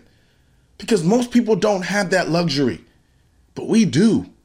So go out there, buy a gun, learn to use it safely, learn to use it effectively. There's so much information out there for people to ascertain and get in order to learn to use a firearm effectively and safely. That's what we need to be doing in this country. Because whether you like it or not, reality is reality. There's nothing you can do about it. You can talk about how moral and virtuous you are and how a gun signifies violence and you're anti violence. Cool. Be that way all you want. But when it comes down to it, understand the reality, at some point it's going to make you have to flip that switch to defend that thing that you say you are. Because the thing that would be coming for you doesn't care about your morality. It doesn't care about your compassion. It doesn't care about your grace. The only thing it respects is grace. The only thing it respects is equal or greater power. That's right. I mean, you could be as anti violence as you want, my friends. As anti violence as you want. That doesn't stop bad people from doing bad things to you.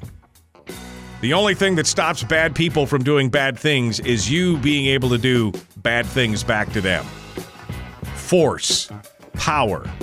It's the only thing that's understood by many of these people. I'm anti violence, but I carry a gun. Why? Because I'm anti violence. It's the ultimate discussion stopper at that point. All right, phone lines are open 907 433 3150. The Michael Duke Show. Common sense, liberty based, free thinking radio.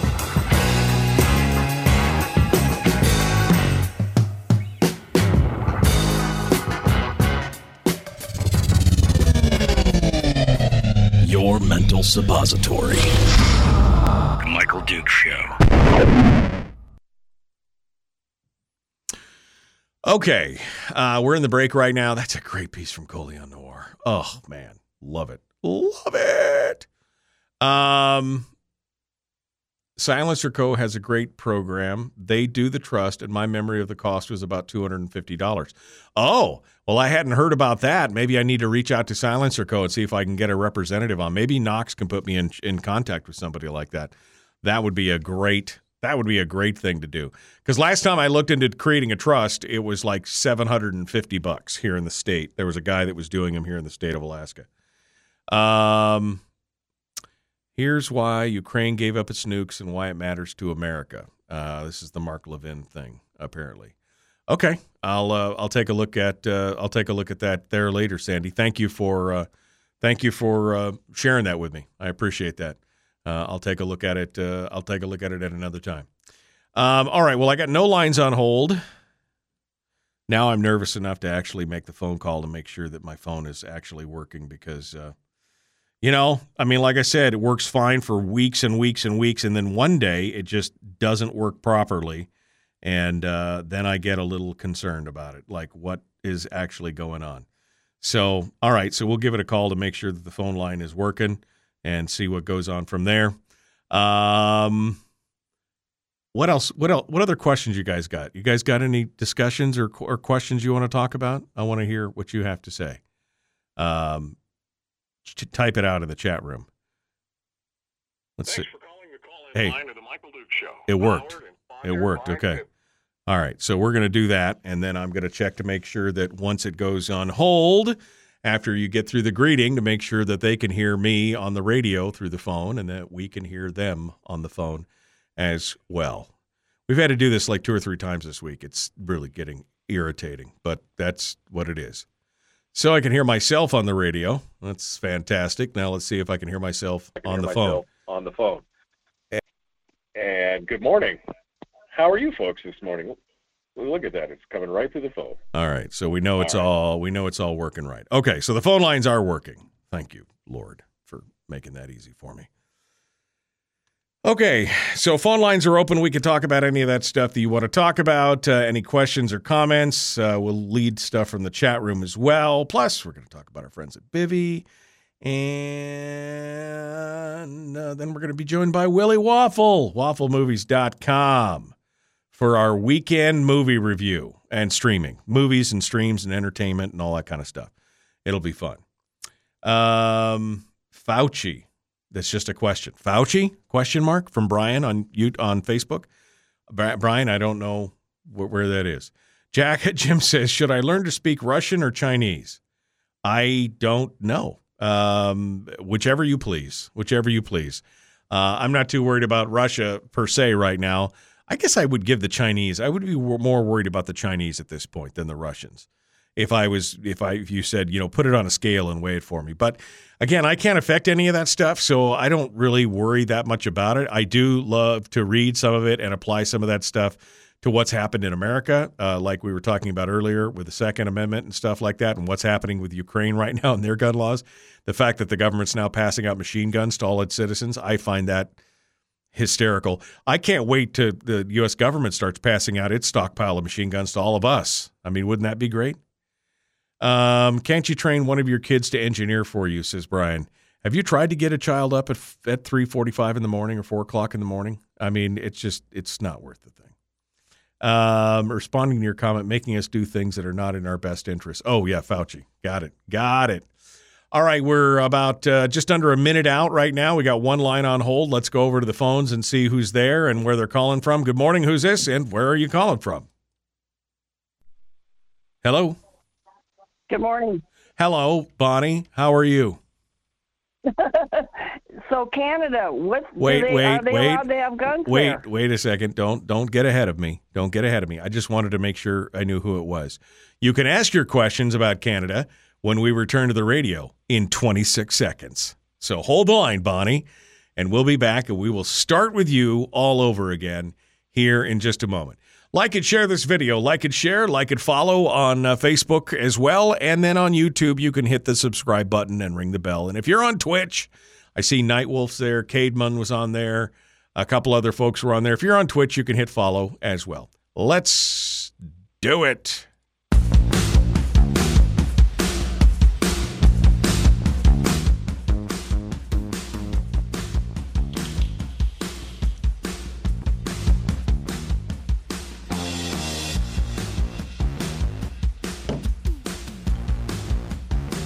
Okay, welcome back to the program. Thanks for continuing with us. Uh, Q and A is what we've got open up right now. Gun Q and A, answering questions as best we can. Talking about things of a 2A nature. It is Firearms Friday here on the Michael Duke Show. Let's uh, continue ahead. We got one line on hold. 907 433 3150 is the phone line. A phone phone line phone number, the Pivotel call in line if you want to do that 907 433 3150. Bonnie's in North Pole and she wanted to talk about Canada. Canada. Oh, Canada. What's your question, Bonnie? What's on your mind? Okay. When Canada was, you know, uh, protesting and this and that, and they found some guy, and they showed pictures of all these rifles and everything. Does it mean they're not allowed to have guns there? What's the deal there? No, Canadian gun laws are pretty restrictive.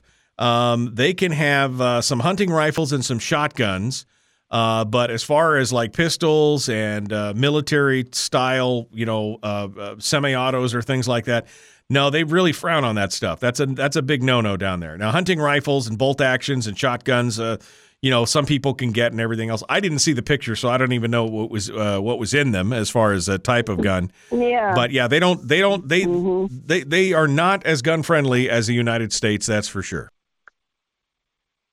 I see. Okay. Thank you. Well, I'm happy to answer that question. 433 3150. Bye. Bye, buddy. Uh, I'd be happy to answer your questions if I can here on the old radio program this morning. If you'd like to sound off, now is the time to do it. I found it ironic that Democrats all of a sudden seem to be pro gun. I just I don't know if you saw this, but uh, the uh, uh, should have waited for Q and A. Uh, sorry, I just saw a, a question come up. SCCY pistol doesn't hurt in the hand like the Makarov. Oh, that was great. Heather uh, asked a question last week. She had a Makarov nine millimeter pistol and said it really hurt her hand to shoot it and like made her thumb swell up, kind of thing. Um, and it all goes back to, uh, and I've told this to many people over the years. If when you're picking a handgun, um, you know, to to shoot for the first time, especially, you need to go and and basically, you know, find a caliber you think you're going to be comfortable with and go to a gun store and pick up a bunch of the different firearms in that caliber. And I don't mean buy, pick up. I mean like actually physically handle them. Um, and uh, you'll you'll find one that fits your hand. It, you, you, eventually you'll, you'll some will feel okay, some will feel good, some will feel bad, but eventually you'll find the one that feels right in your hand. Doesn't feel like a block of wood or a brick of steel. It just it feels comfortable in your hand. And once you've reached that point, uh, that's the that's when you know this is the gun that you probably should purchase and go out and practice with a lot. Uh, Heather says the C SCCY pistol that she picked up is uh, got a thicker grip than the old Makarov. And uh, and yeah, I mean, look, it's always good to have you know if you, you got a Makarov, it's always good to have in the drawer just in case you need another gun. But uh, if you're going to be carrying one or using it for self defense, you need to be able to practice with it, practice with it, practice with it to become familiar, to learn to how to fire it, handle it safely, and everything else. And you won't do that with a gun that hurts you or scares you or is uncomfortable to shoot. That will never do. So there you go. Um, and um, you can you can do that as well. Heather says looking for a 22 pistol. If you're looking for a 22 pistol uh, that's semi-auto, I recommend the Walther. I like the Walther, but again, does it fit your hand? Not that there's much recoil on a 22. And the uh, other one uh, that is really good uh, for uh, for shooting, if you like to do a lot of pistol shooting, is the Smith and Wesson uh, Smith and Wesson uh, Model 29. They make some 29s. do they still make them in? Do they still make them in 22 caliber? Um, is it the 29 or is it the 26? Gosh, now maybe I've maybe I've stepped in it and said uh, and said something. Maybe it was the 26. Um, uh, let's see, 22 uh, revolver. Uh, I want to say that it was the. I want to say it was the old 29, but maybe I'm wrong. Anyway, a 22 long rifle. Smith and Wesson makes the new Heritage Model 63, which is very, uh, very similar.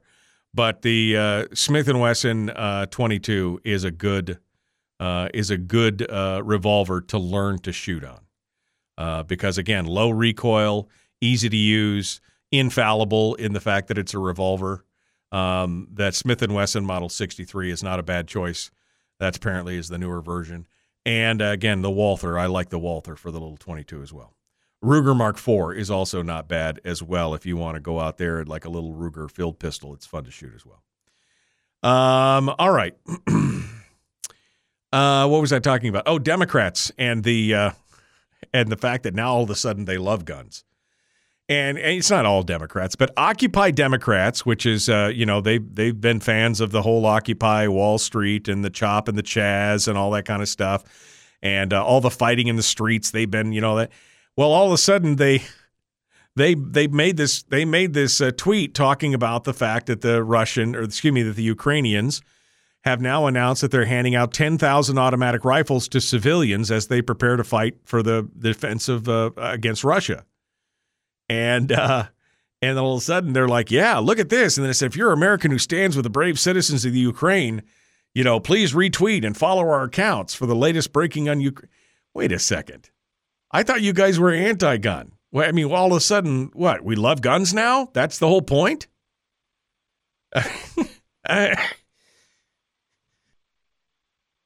anyway, um, we'll take one more quick call here. We don't have much time. We got about two minutes. Let's go back over here. Good morning. Who's this? Where are you calling from? Hey, good morning. This is Carl from Fairbanks. I just wanted to share with you. I know it's a little off topic, but I read on the Babylon Bee this morning that uh, Neil Young is threatening to leave Spotify again unless Vladimir Putin backs down from the Ukraine. I just thought I'd share that with you. okay, good to know. Good to know. We'll see. We'll Thanks. see. We'll see what Spotify's response to is to that. We'll see. We'll see what happens there. Thanks this morning. Uh, uh, for those of you who don't know, the Babylon Bee is a satirical website, but it's it's that's that's some funny stuff. You got to admit that's some funny stuff. Uh, all right. Uh, wanted to say thank you to the friends over there at Bivy Stick, our latest sponsors on the program. If you haven't checked out the Bivy Stick yet, why not? It's only $199 and it turns your cell phone into a satellite communications device. That's right. You can send text messages, you can send emails, you can check weather reports, you can drop a pin and get maps and everything else on your cell phone without cell phone coverage anywhere in the world with a Bivy Stick. Only 199 bucks, no activation fees. Plans start as low as 14 bucks a month, all the way up to $45 a month for the unlimited plan. It's got little buttons on it that allow you to check in wherever you're at. So if you're out hunting or fishing and your loved ones want to know where you are, you can hit that button and say, "I'm fine, here's where I am." Or if you fall down, break your leg, you're in an emergency or whatever, you can hit the little red button that says, "Help me, I'm hurt, I need help, and here's where I am."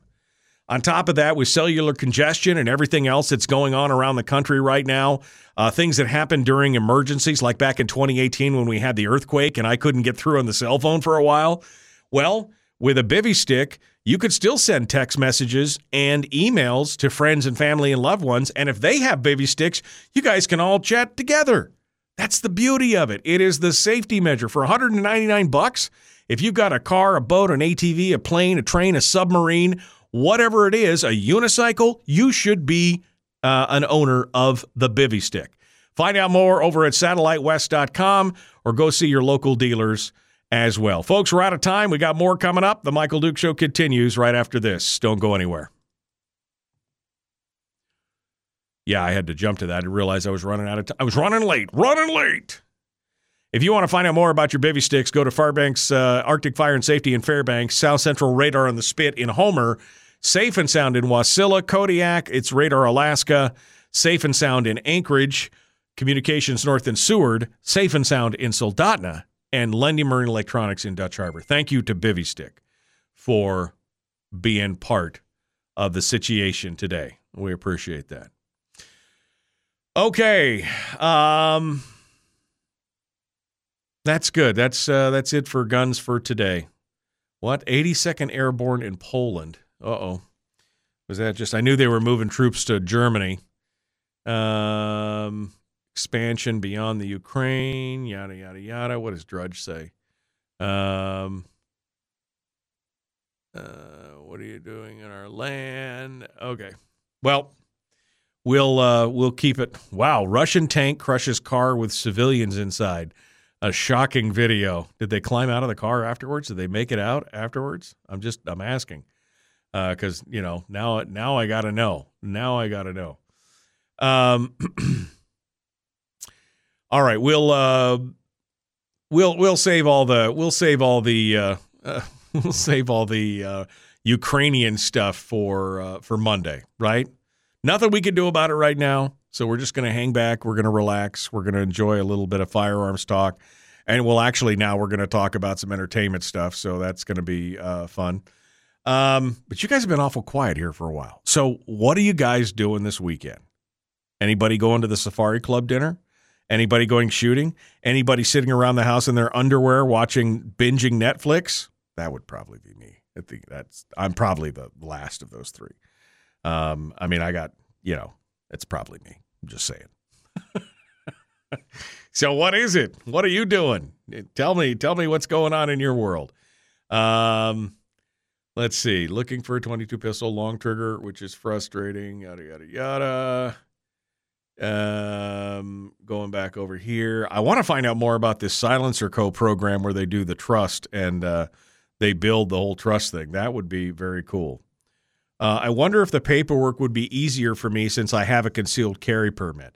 Well, the paperwork is still the same paperwork. So you still have to do all the same paperwork. Maybe your approval may be easier because you have a concealed carry, but that would require, I guess, connectivity between the state and uh, and the and the ATF. So I don't know if that's really true or not. Um, but I, I doubt it. I doubt that that's going to make any difference at, at that point. Uh, you still have to do all the same paperwork. You still have to pay all the stuff, and you probably will still have to wait. Uh, Greg just said nope, so I'm assuming that you'll still have to wait because Greg's got a concealed carry permit. So uh, I assume that that is the case as well. Brian said earlier, can you imagine how much fun a girl or a guy would have with uh, 22 shooting subsonic with a suppressor? I don't have to imagine. I watch my kids shoot 22 uh, with a suppressor. I've watched them shoot 22 out of an AR. I, have got a couple of those uh, conversion kits where you can convert your AR to 22 long rifle. Oh, that's about as much fun as you can have with your clothes on. That is amazing. Um, that is a ton of fun. But yeah, shooting with a suppressor, especially with kids, is fun. Um, Let's see. What else is going on? Click, click. Um, Flood Murkowski with email, says uh, Greg, about the uh, support of the Hearing Protection Act. Um, let's see. Who else has had their break made by Stan Stan, the muzzle brake man, 20 years ago? I'm not familiar with him, but uh, there are some old timers out there who've been making muzzle brakes in the state for years. Muzzle brakes are just so, oh, man. Do not be standing next to somebody with a muzzle brake tell me, ask me how I know. That's not something you want to be hanging out and doing for sure. Uh, Heather says she's going to be shooting on Sunday. Uh, and Susie said she's going to be handing out flyers for Christopher Kurka coming to Ketchikan. Well, good for you. Good for you. Uh, doing something in the community. That's amazing. Uh, I keep waiting. Susie, you're going to have to tell me is somebody going to be running against Bert Stedman? I mean, I know we got until June 1st, but I mean, are, are we going to, somebody going to be running against Bert Stedman or is he going to be running unopposed yet again? I mean, I don't know why his constituency wouldn't just, you know, flock to him since he just said that anybody that wants a PFD is obviously on drugs, delusional, fantasy land, using LSD, right? Anybody that wants that that would make it. Brian just said a 458 Win Mag with a muzzle brake. Shudder. Oh, I know. I mean, it is so unpleasant to stand next to. I shot. I stood next to somebody with a 300 Win Mag, uh, and that was unpleasant enough. Michael Sheldon is running against Bert Stedman. Um, in all due respect to Michael Sheldon, I mean he's been kind of a perennial candidate. Is there anybody else on the horizon? Because uh, Mike has not really moved the needle much on a lot of things. Uh, again, nice guy. I'm not. I'm not saying, but is there more choices than that? Because remember, the first four go to the ranked choice primary. Uh, go to the ranked choice voting on the general. That's that's what I'm saying.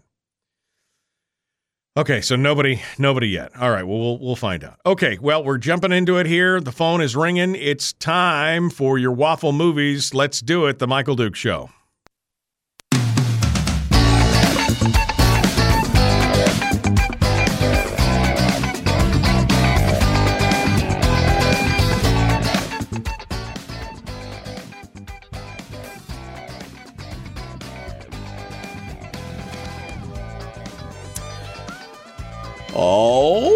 Okay, hey, how you doing?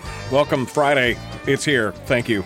The beauty of a short week is that the following or a long weekend is that the following week is it's been short. It's good. You know what I'm talking about. Welcome back to the program. Uh, finishing up the show, Willie Waffle, wafflemovies.com, entertainment reporter, movie critic, deep in the queue. Here we go. We're jumping into it. Hello, my friend. How are you doing? I love a four day week. Why haven't we gone to a four day week yet? Don't you remember all that talk when we were kids in the 80s about how, you know, now that we have computers and we're going to be more efficient, people will only have to work four, oh, maybe man. even three days a week. Remember that yeah. talk? Oh, yeah. And we were going to be a completely, totally paperless society. Remember that too? That was the. I handle more paper these days than ever. But yeah, no, I'm with you. I'm with you. I like I like the three day weekend and then the four day work week. I think that that's. I you know what? We should pass a law. Um, all right. Well, it will give us more time to enjoy the weekend and everything that's going on. Let's hit the entertainment news. What's happening?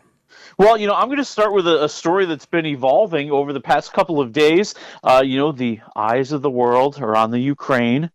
And there is one brave, intrepid soul who's deep inside oh, the heart God. of the country, filming a documentary about the invasion. Yeah, I know. I saw that the quote was, and I'm going to hit the quote. this is the quote, the caption. Oh, we're saved. Six star General Sean Penn is here to make things right.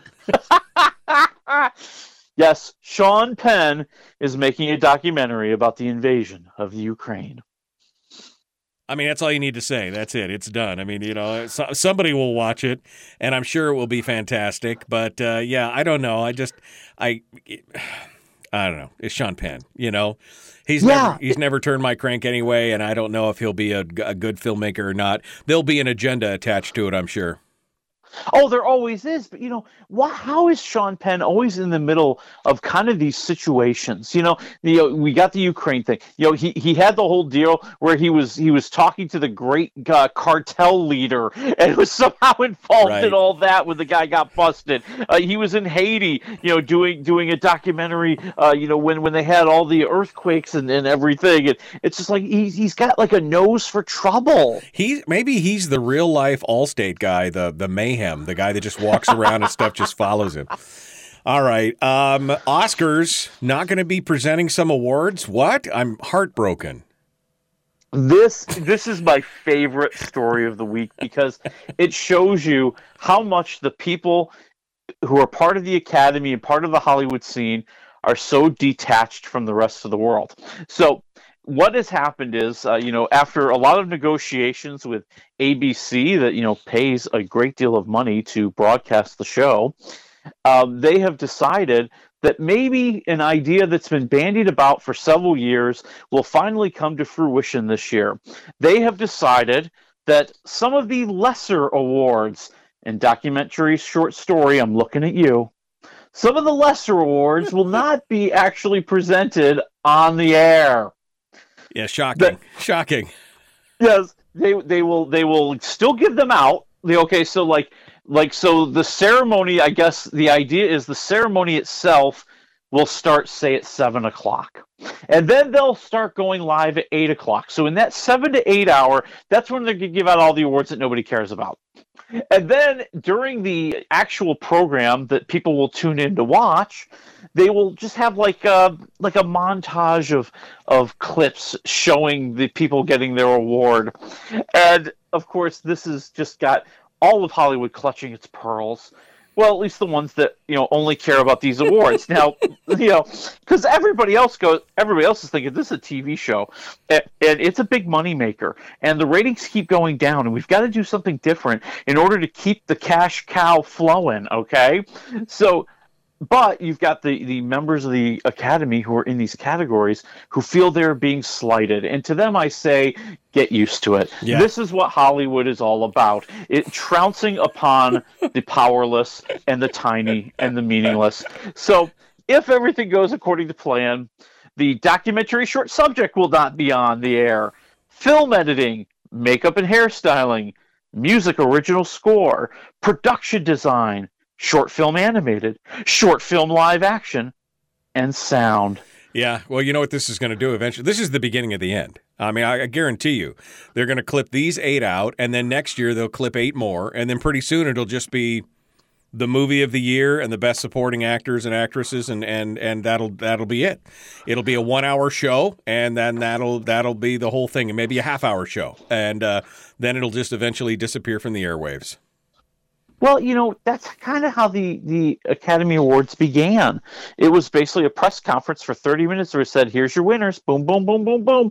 And it evolved into what we see today.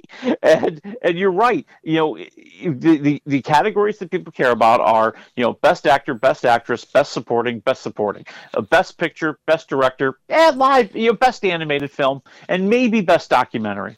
Right. Nothing else matters. They'll they'll give the best song award because that gets all those rock stars who can perform at the ceremony because they're desperate to win an Oscar as well. And yeah, you could probably do this thing in an hour and a half to 2 hours. And I'm with you. This is going to be a key key turning point for the Oscars this year because everyone wants to write off last year cratering because of COVID. And oh, we only got like a 10 rating because, you know, COVID. Well, you're not going to have that excuse this time around. Yeah. You're just not going to have to do it. All right. Well, uh, it is what it is. I guess uh, maybe this is the, the swan song. Uh, what else we got here? Uh, what do you want to hit on next? Oh, you know, this is actually a really interesting, um, uh, interesting story. Uh, an announcement about the making of a new movie, which to me sounds really interesting. So it's Aziz Ansari from Parks and Rec, a comedian, had his uh, scandal-plagued period, Right. uh, you know, during the Me Too movement, and he is going to write, direct, and star in a movie with Bill Murray. And this thing just sounds like it's Oscar bait, okay? It, it's going to come from Searchlight Pictures, which, you know, only exists to try to win Oscars for the bigger uh, parent studio, which used to be Fox. Now it's kind of Disney. And it, it's kind of a comedy drama where is based on a nonfiction book known as Being Mortal Medicine and What Matters in the End. And it's a nonfiction book about kind of the end of life, the role that medicine can and cannot play, people's anxieties about the end, the false hope that they sometimes feel. And I'm just seeing Bill Murray as a dying patient winning an Oscar in this movie. Yeah, kind of a dark humor kind of thing. Uh, yeah, no, I could see that. That would be a good role for Bill. I mean, he's got some dramatic chops, and it would be fun to watch uh, something like that. I'll, I'll wait for it. When is it coming out? You're looking at uh, 2023. So if, if and, and my guess is they're going to push for an Oscar. So I think you'll see it kind of in the fall of 2023. Okay, all right. Um, anything else? Well, and then the inevitable is going to happen. We all knew as soon as the conservatorship ended, Oh no, we were going to get the Britney Spears tell-all book. That's right. She is going to write, or at least pay someone very well to write it for her, a tell-all book as much as $15 million to detail her rise to fame, her fall, her marriages, her family, Justin Timberlake, the conservatorship, and how she oops did it again. Uh, you know, I mean, I don't, I haven't been following this much. I mean, I've heard Britney. I've worked in radio, so I'm familiar with Britney, and I've seen some of the craziness. And she was, you know, popular, the Pepsi commercial and all that stuff. But the little, what little bit I did read about this whole conservatorship thing, um, I mean, that sounded like that was just wrong. There was just something. There was just something going on behind the scenes that wasn't right. And um, so I can't hope. But again, it's not. I'm not a fan or anything. But I just can't hope to root, help but to root for her a little bit on this. If she gets a little bit bit of her life back on this, then um, I feel pretty good about it. But but yeah, the the whole thing just sounded like it was wrong from start to finish. Well, and I'll agree with you, but I also will argue that she's a very disturbed person. Like I, Oh, yeah. she has not had a normal life, a normal upbringing. Yeah. Um, she's basically been used by everybody in her life since she was a kid, and and I think that she has some really, really uh, deep problems. Yeah. And the conservatorship existed for a reason, and unfortunately became yet another way to take advantage of this person. Right. No. And uh, I, I do worry about some of the acting out that we've seen since the conservatorship ended, and uh, and you know how they're going to take advantage of the book deal, and they're going to make her spill all these stories and go on all these go on all these talk shows to tell all the stories, and you know I, I don't know. I think that she might be better off just like you know taking all of her money and going home and living the rich anonymous life. I would do that. I mean, if you gave me eight million bucks or whatever, I'd be like, okay, I'll see you later. Um, that would be it for me. Um, all right. Well, good for her. Hope it comes out. Hope it does well. Uh, let's move on to the movies. What do we got? Streams, theaters. Where are we going? Well, I'm going to announce something that's on the streams that frankly upsets me more than you can ever imagine. Premiering on Netflix today is Tyler Perry's A Madea Homecoming. And I was thinking to myself, wait one stinking minute. We were told the last Madea movie, The Madea Funeral, was the end of the series. We would never have to see this again. We would never have to put up with all the big slapstick, silly comedy. We wouldn't have to put up with her with just the outrageous antics. We were told never, ever, ever, ever again. And to you, Tyler Perry, I say, liar, liar, pants on fire. Somebody had to pay some bills. Something's But he's made so much money off Yeah. of those already. yeah, but he's figured out maybe one more back to the well. I mean, if they can reinvent and and uh, if Dallas was all a dream, you know, if Jr. comes back from the dead, why can't you bring uh, Madea back, right? I don't know because I'm boycotting it. I'm not watching it. Oh man, somebody's a little salty about it. I have never seen a Madea movie. I'm familiar with the premise, but I've never seen one. But uh, I could see somebody's a little butthurt about it. because I had to see the first few, and that made me realize I didn't need to see the other 25. Oh, ow. Okay, all right. Well, we'll just say that one's out. If you are a Madea fan, then you can go do it. What's in the theaters? In the theaters. Uh, you know, I'll go with uh, let, us go with Studio 666. Uh, this is an interesting idea. I will give them credit for at least trying to do something different. This is the story of the Foo Fighters. It, it is a comedy horror movie where the Foo Fighters have moved into a haunted mansion to record their new album. The supernatural forces have taken control of Dave, Dave Grohl, the lead singer, and there will be mayhem and murder and we'll have to wonder how they'll ever get the album finished. How will they, will they get the album out? So you really are saying that there's satanic verses in this album, is what you're saying? That's, a, that's right. The satanic panic is real. Um, it, I mean, at least it's an original idea. So they rent a haunted mansion to record their new album, but spookiness ensues. Dave Grohl possessed, whatever, and it just goes on from there. Yeah, and and you know what? It's big and it's goofy, and and it's got a lot of comedy about horror. And yes, it's grosser than gross. It's bloodier than bloody. It's dumber than dumb but you know, there's a spirit that just kind of is interesting to watch. I'm going two waffles. Two waffles, kind of just a fun spirit in that. That's yeah. good. That's good. All right, we've got less than two minutes. I've been wanting to talk about this, the new Peter Dinklage movie. That's uh, Tyrion Lannister from Game of Thrones for you no no no nothings, uh, and it's a uh, Cyrano Cyrano de Bergerac. What? Yes, it is a musical version of Cyrano de Bergerac, and and that's the part that gets me because you know what Peter Dinklage is one heck of an actor. And every time he has a song, I think to myself, God, this would be so much better as a monologue. Just let the man do his thing. And yet, it is the story of of Cyrano, the the wonderfully talented, intelligent, charming, uh, you know, just rascal. You know, he's he's one of the greatest swordsmen in all the land. He's very rich. He's very very you know powerful with his his prose and his poetry, but He's not conventionally handsome.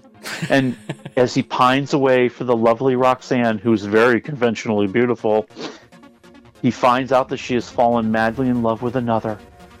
And he helps this man, feeding him poetry to try to make his wonderful Roxanne happy. We've seen this story before, but that's okay. It's fun. Uh, negative one to four waffles. Where are you at on Cyrano? You know, I'm around like two, I'm maybe two and a half. I think, you know, I think it's worth it to see Peter Dinklage. If, if if there's one thing you'll get out of this movie, you will get to see an amazing performance from him. And and I have to laugh because they keep advertising it on TV as the Oscar-nominated Cyrano, and then they're like nominated for makeup and, and costumes. Oh, ow, oh, ow. Okay. Well, I love me some Peter Dinklage, so we'll have to see what it looks like. I'll maybe wait for the stream on that one. Willie Waffle, wafflemovies.com. Thank you, my friend. Good to talk with you. All right, folks, we're coming up uh, on the end for today. Appreciate you coming in and joining us. Don't forget on Monday, Elishaba Doerksen is going to be with us talking about her time with Papa Pilgrim. Also, Chris By will be with us and uh, we're going to enjoy that uh, as well. Thanks for coming on board. The Michael Duke Show, common sense, liberty based, free thinking radio. We will see you on Monday.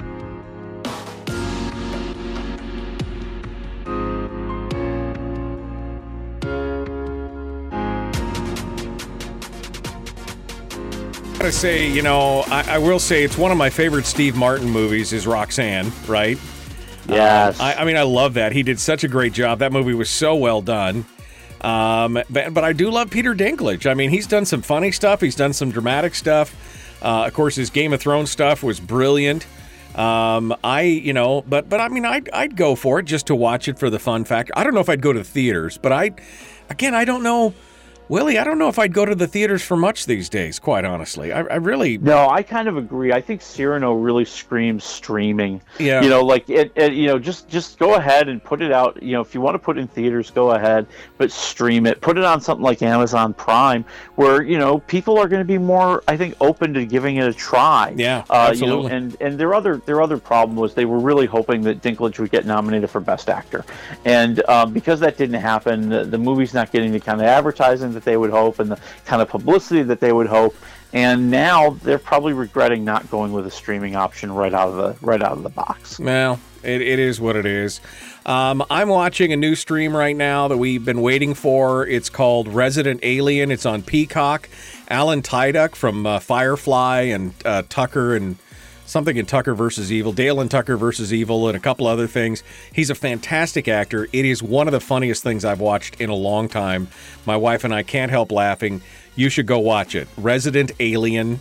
An alien comes to Earth and becomes a town doctor. It, that really simplifies it, but it's funny as hell. So you should go watch that.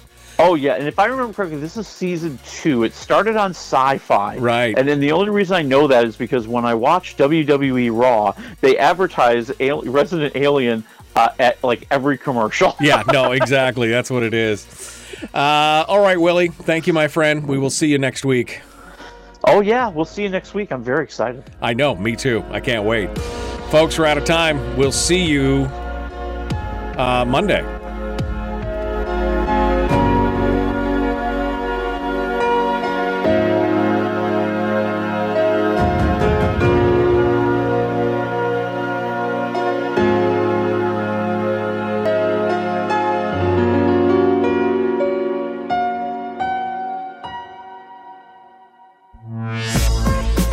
We've shed our terrestrial radio skin, and now we are slimy lizard internet people. It's the Michael Duke Show.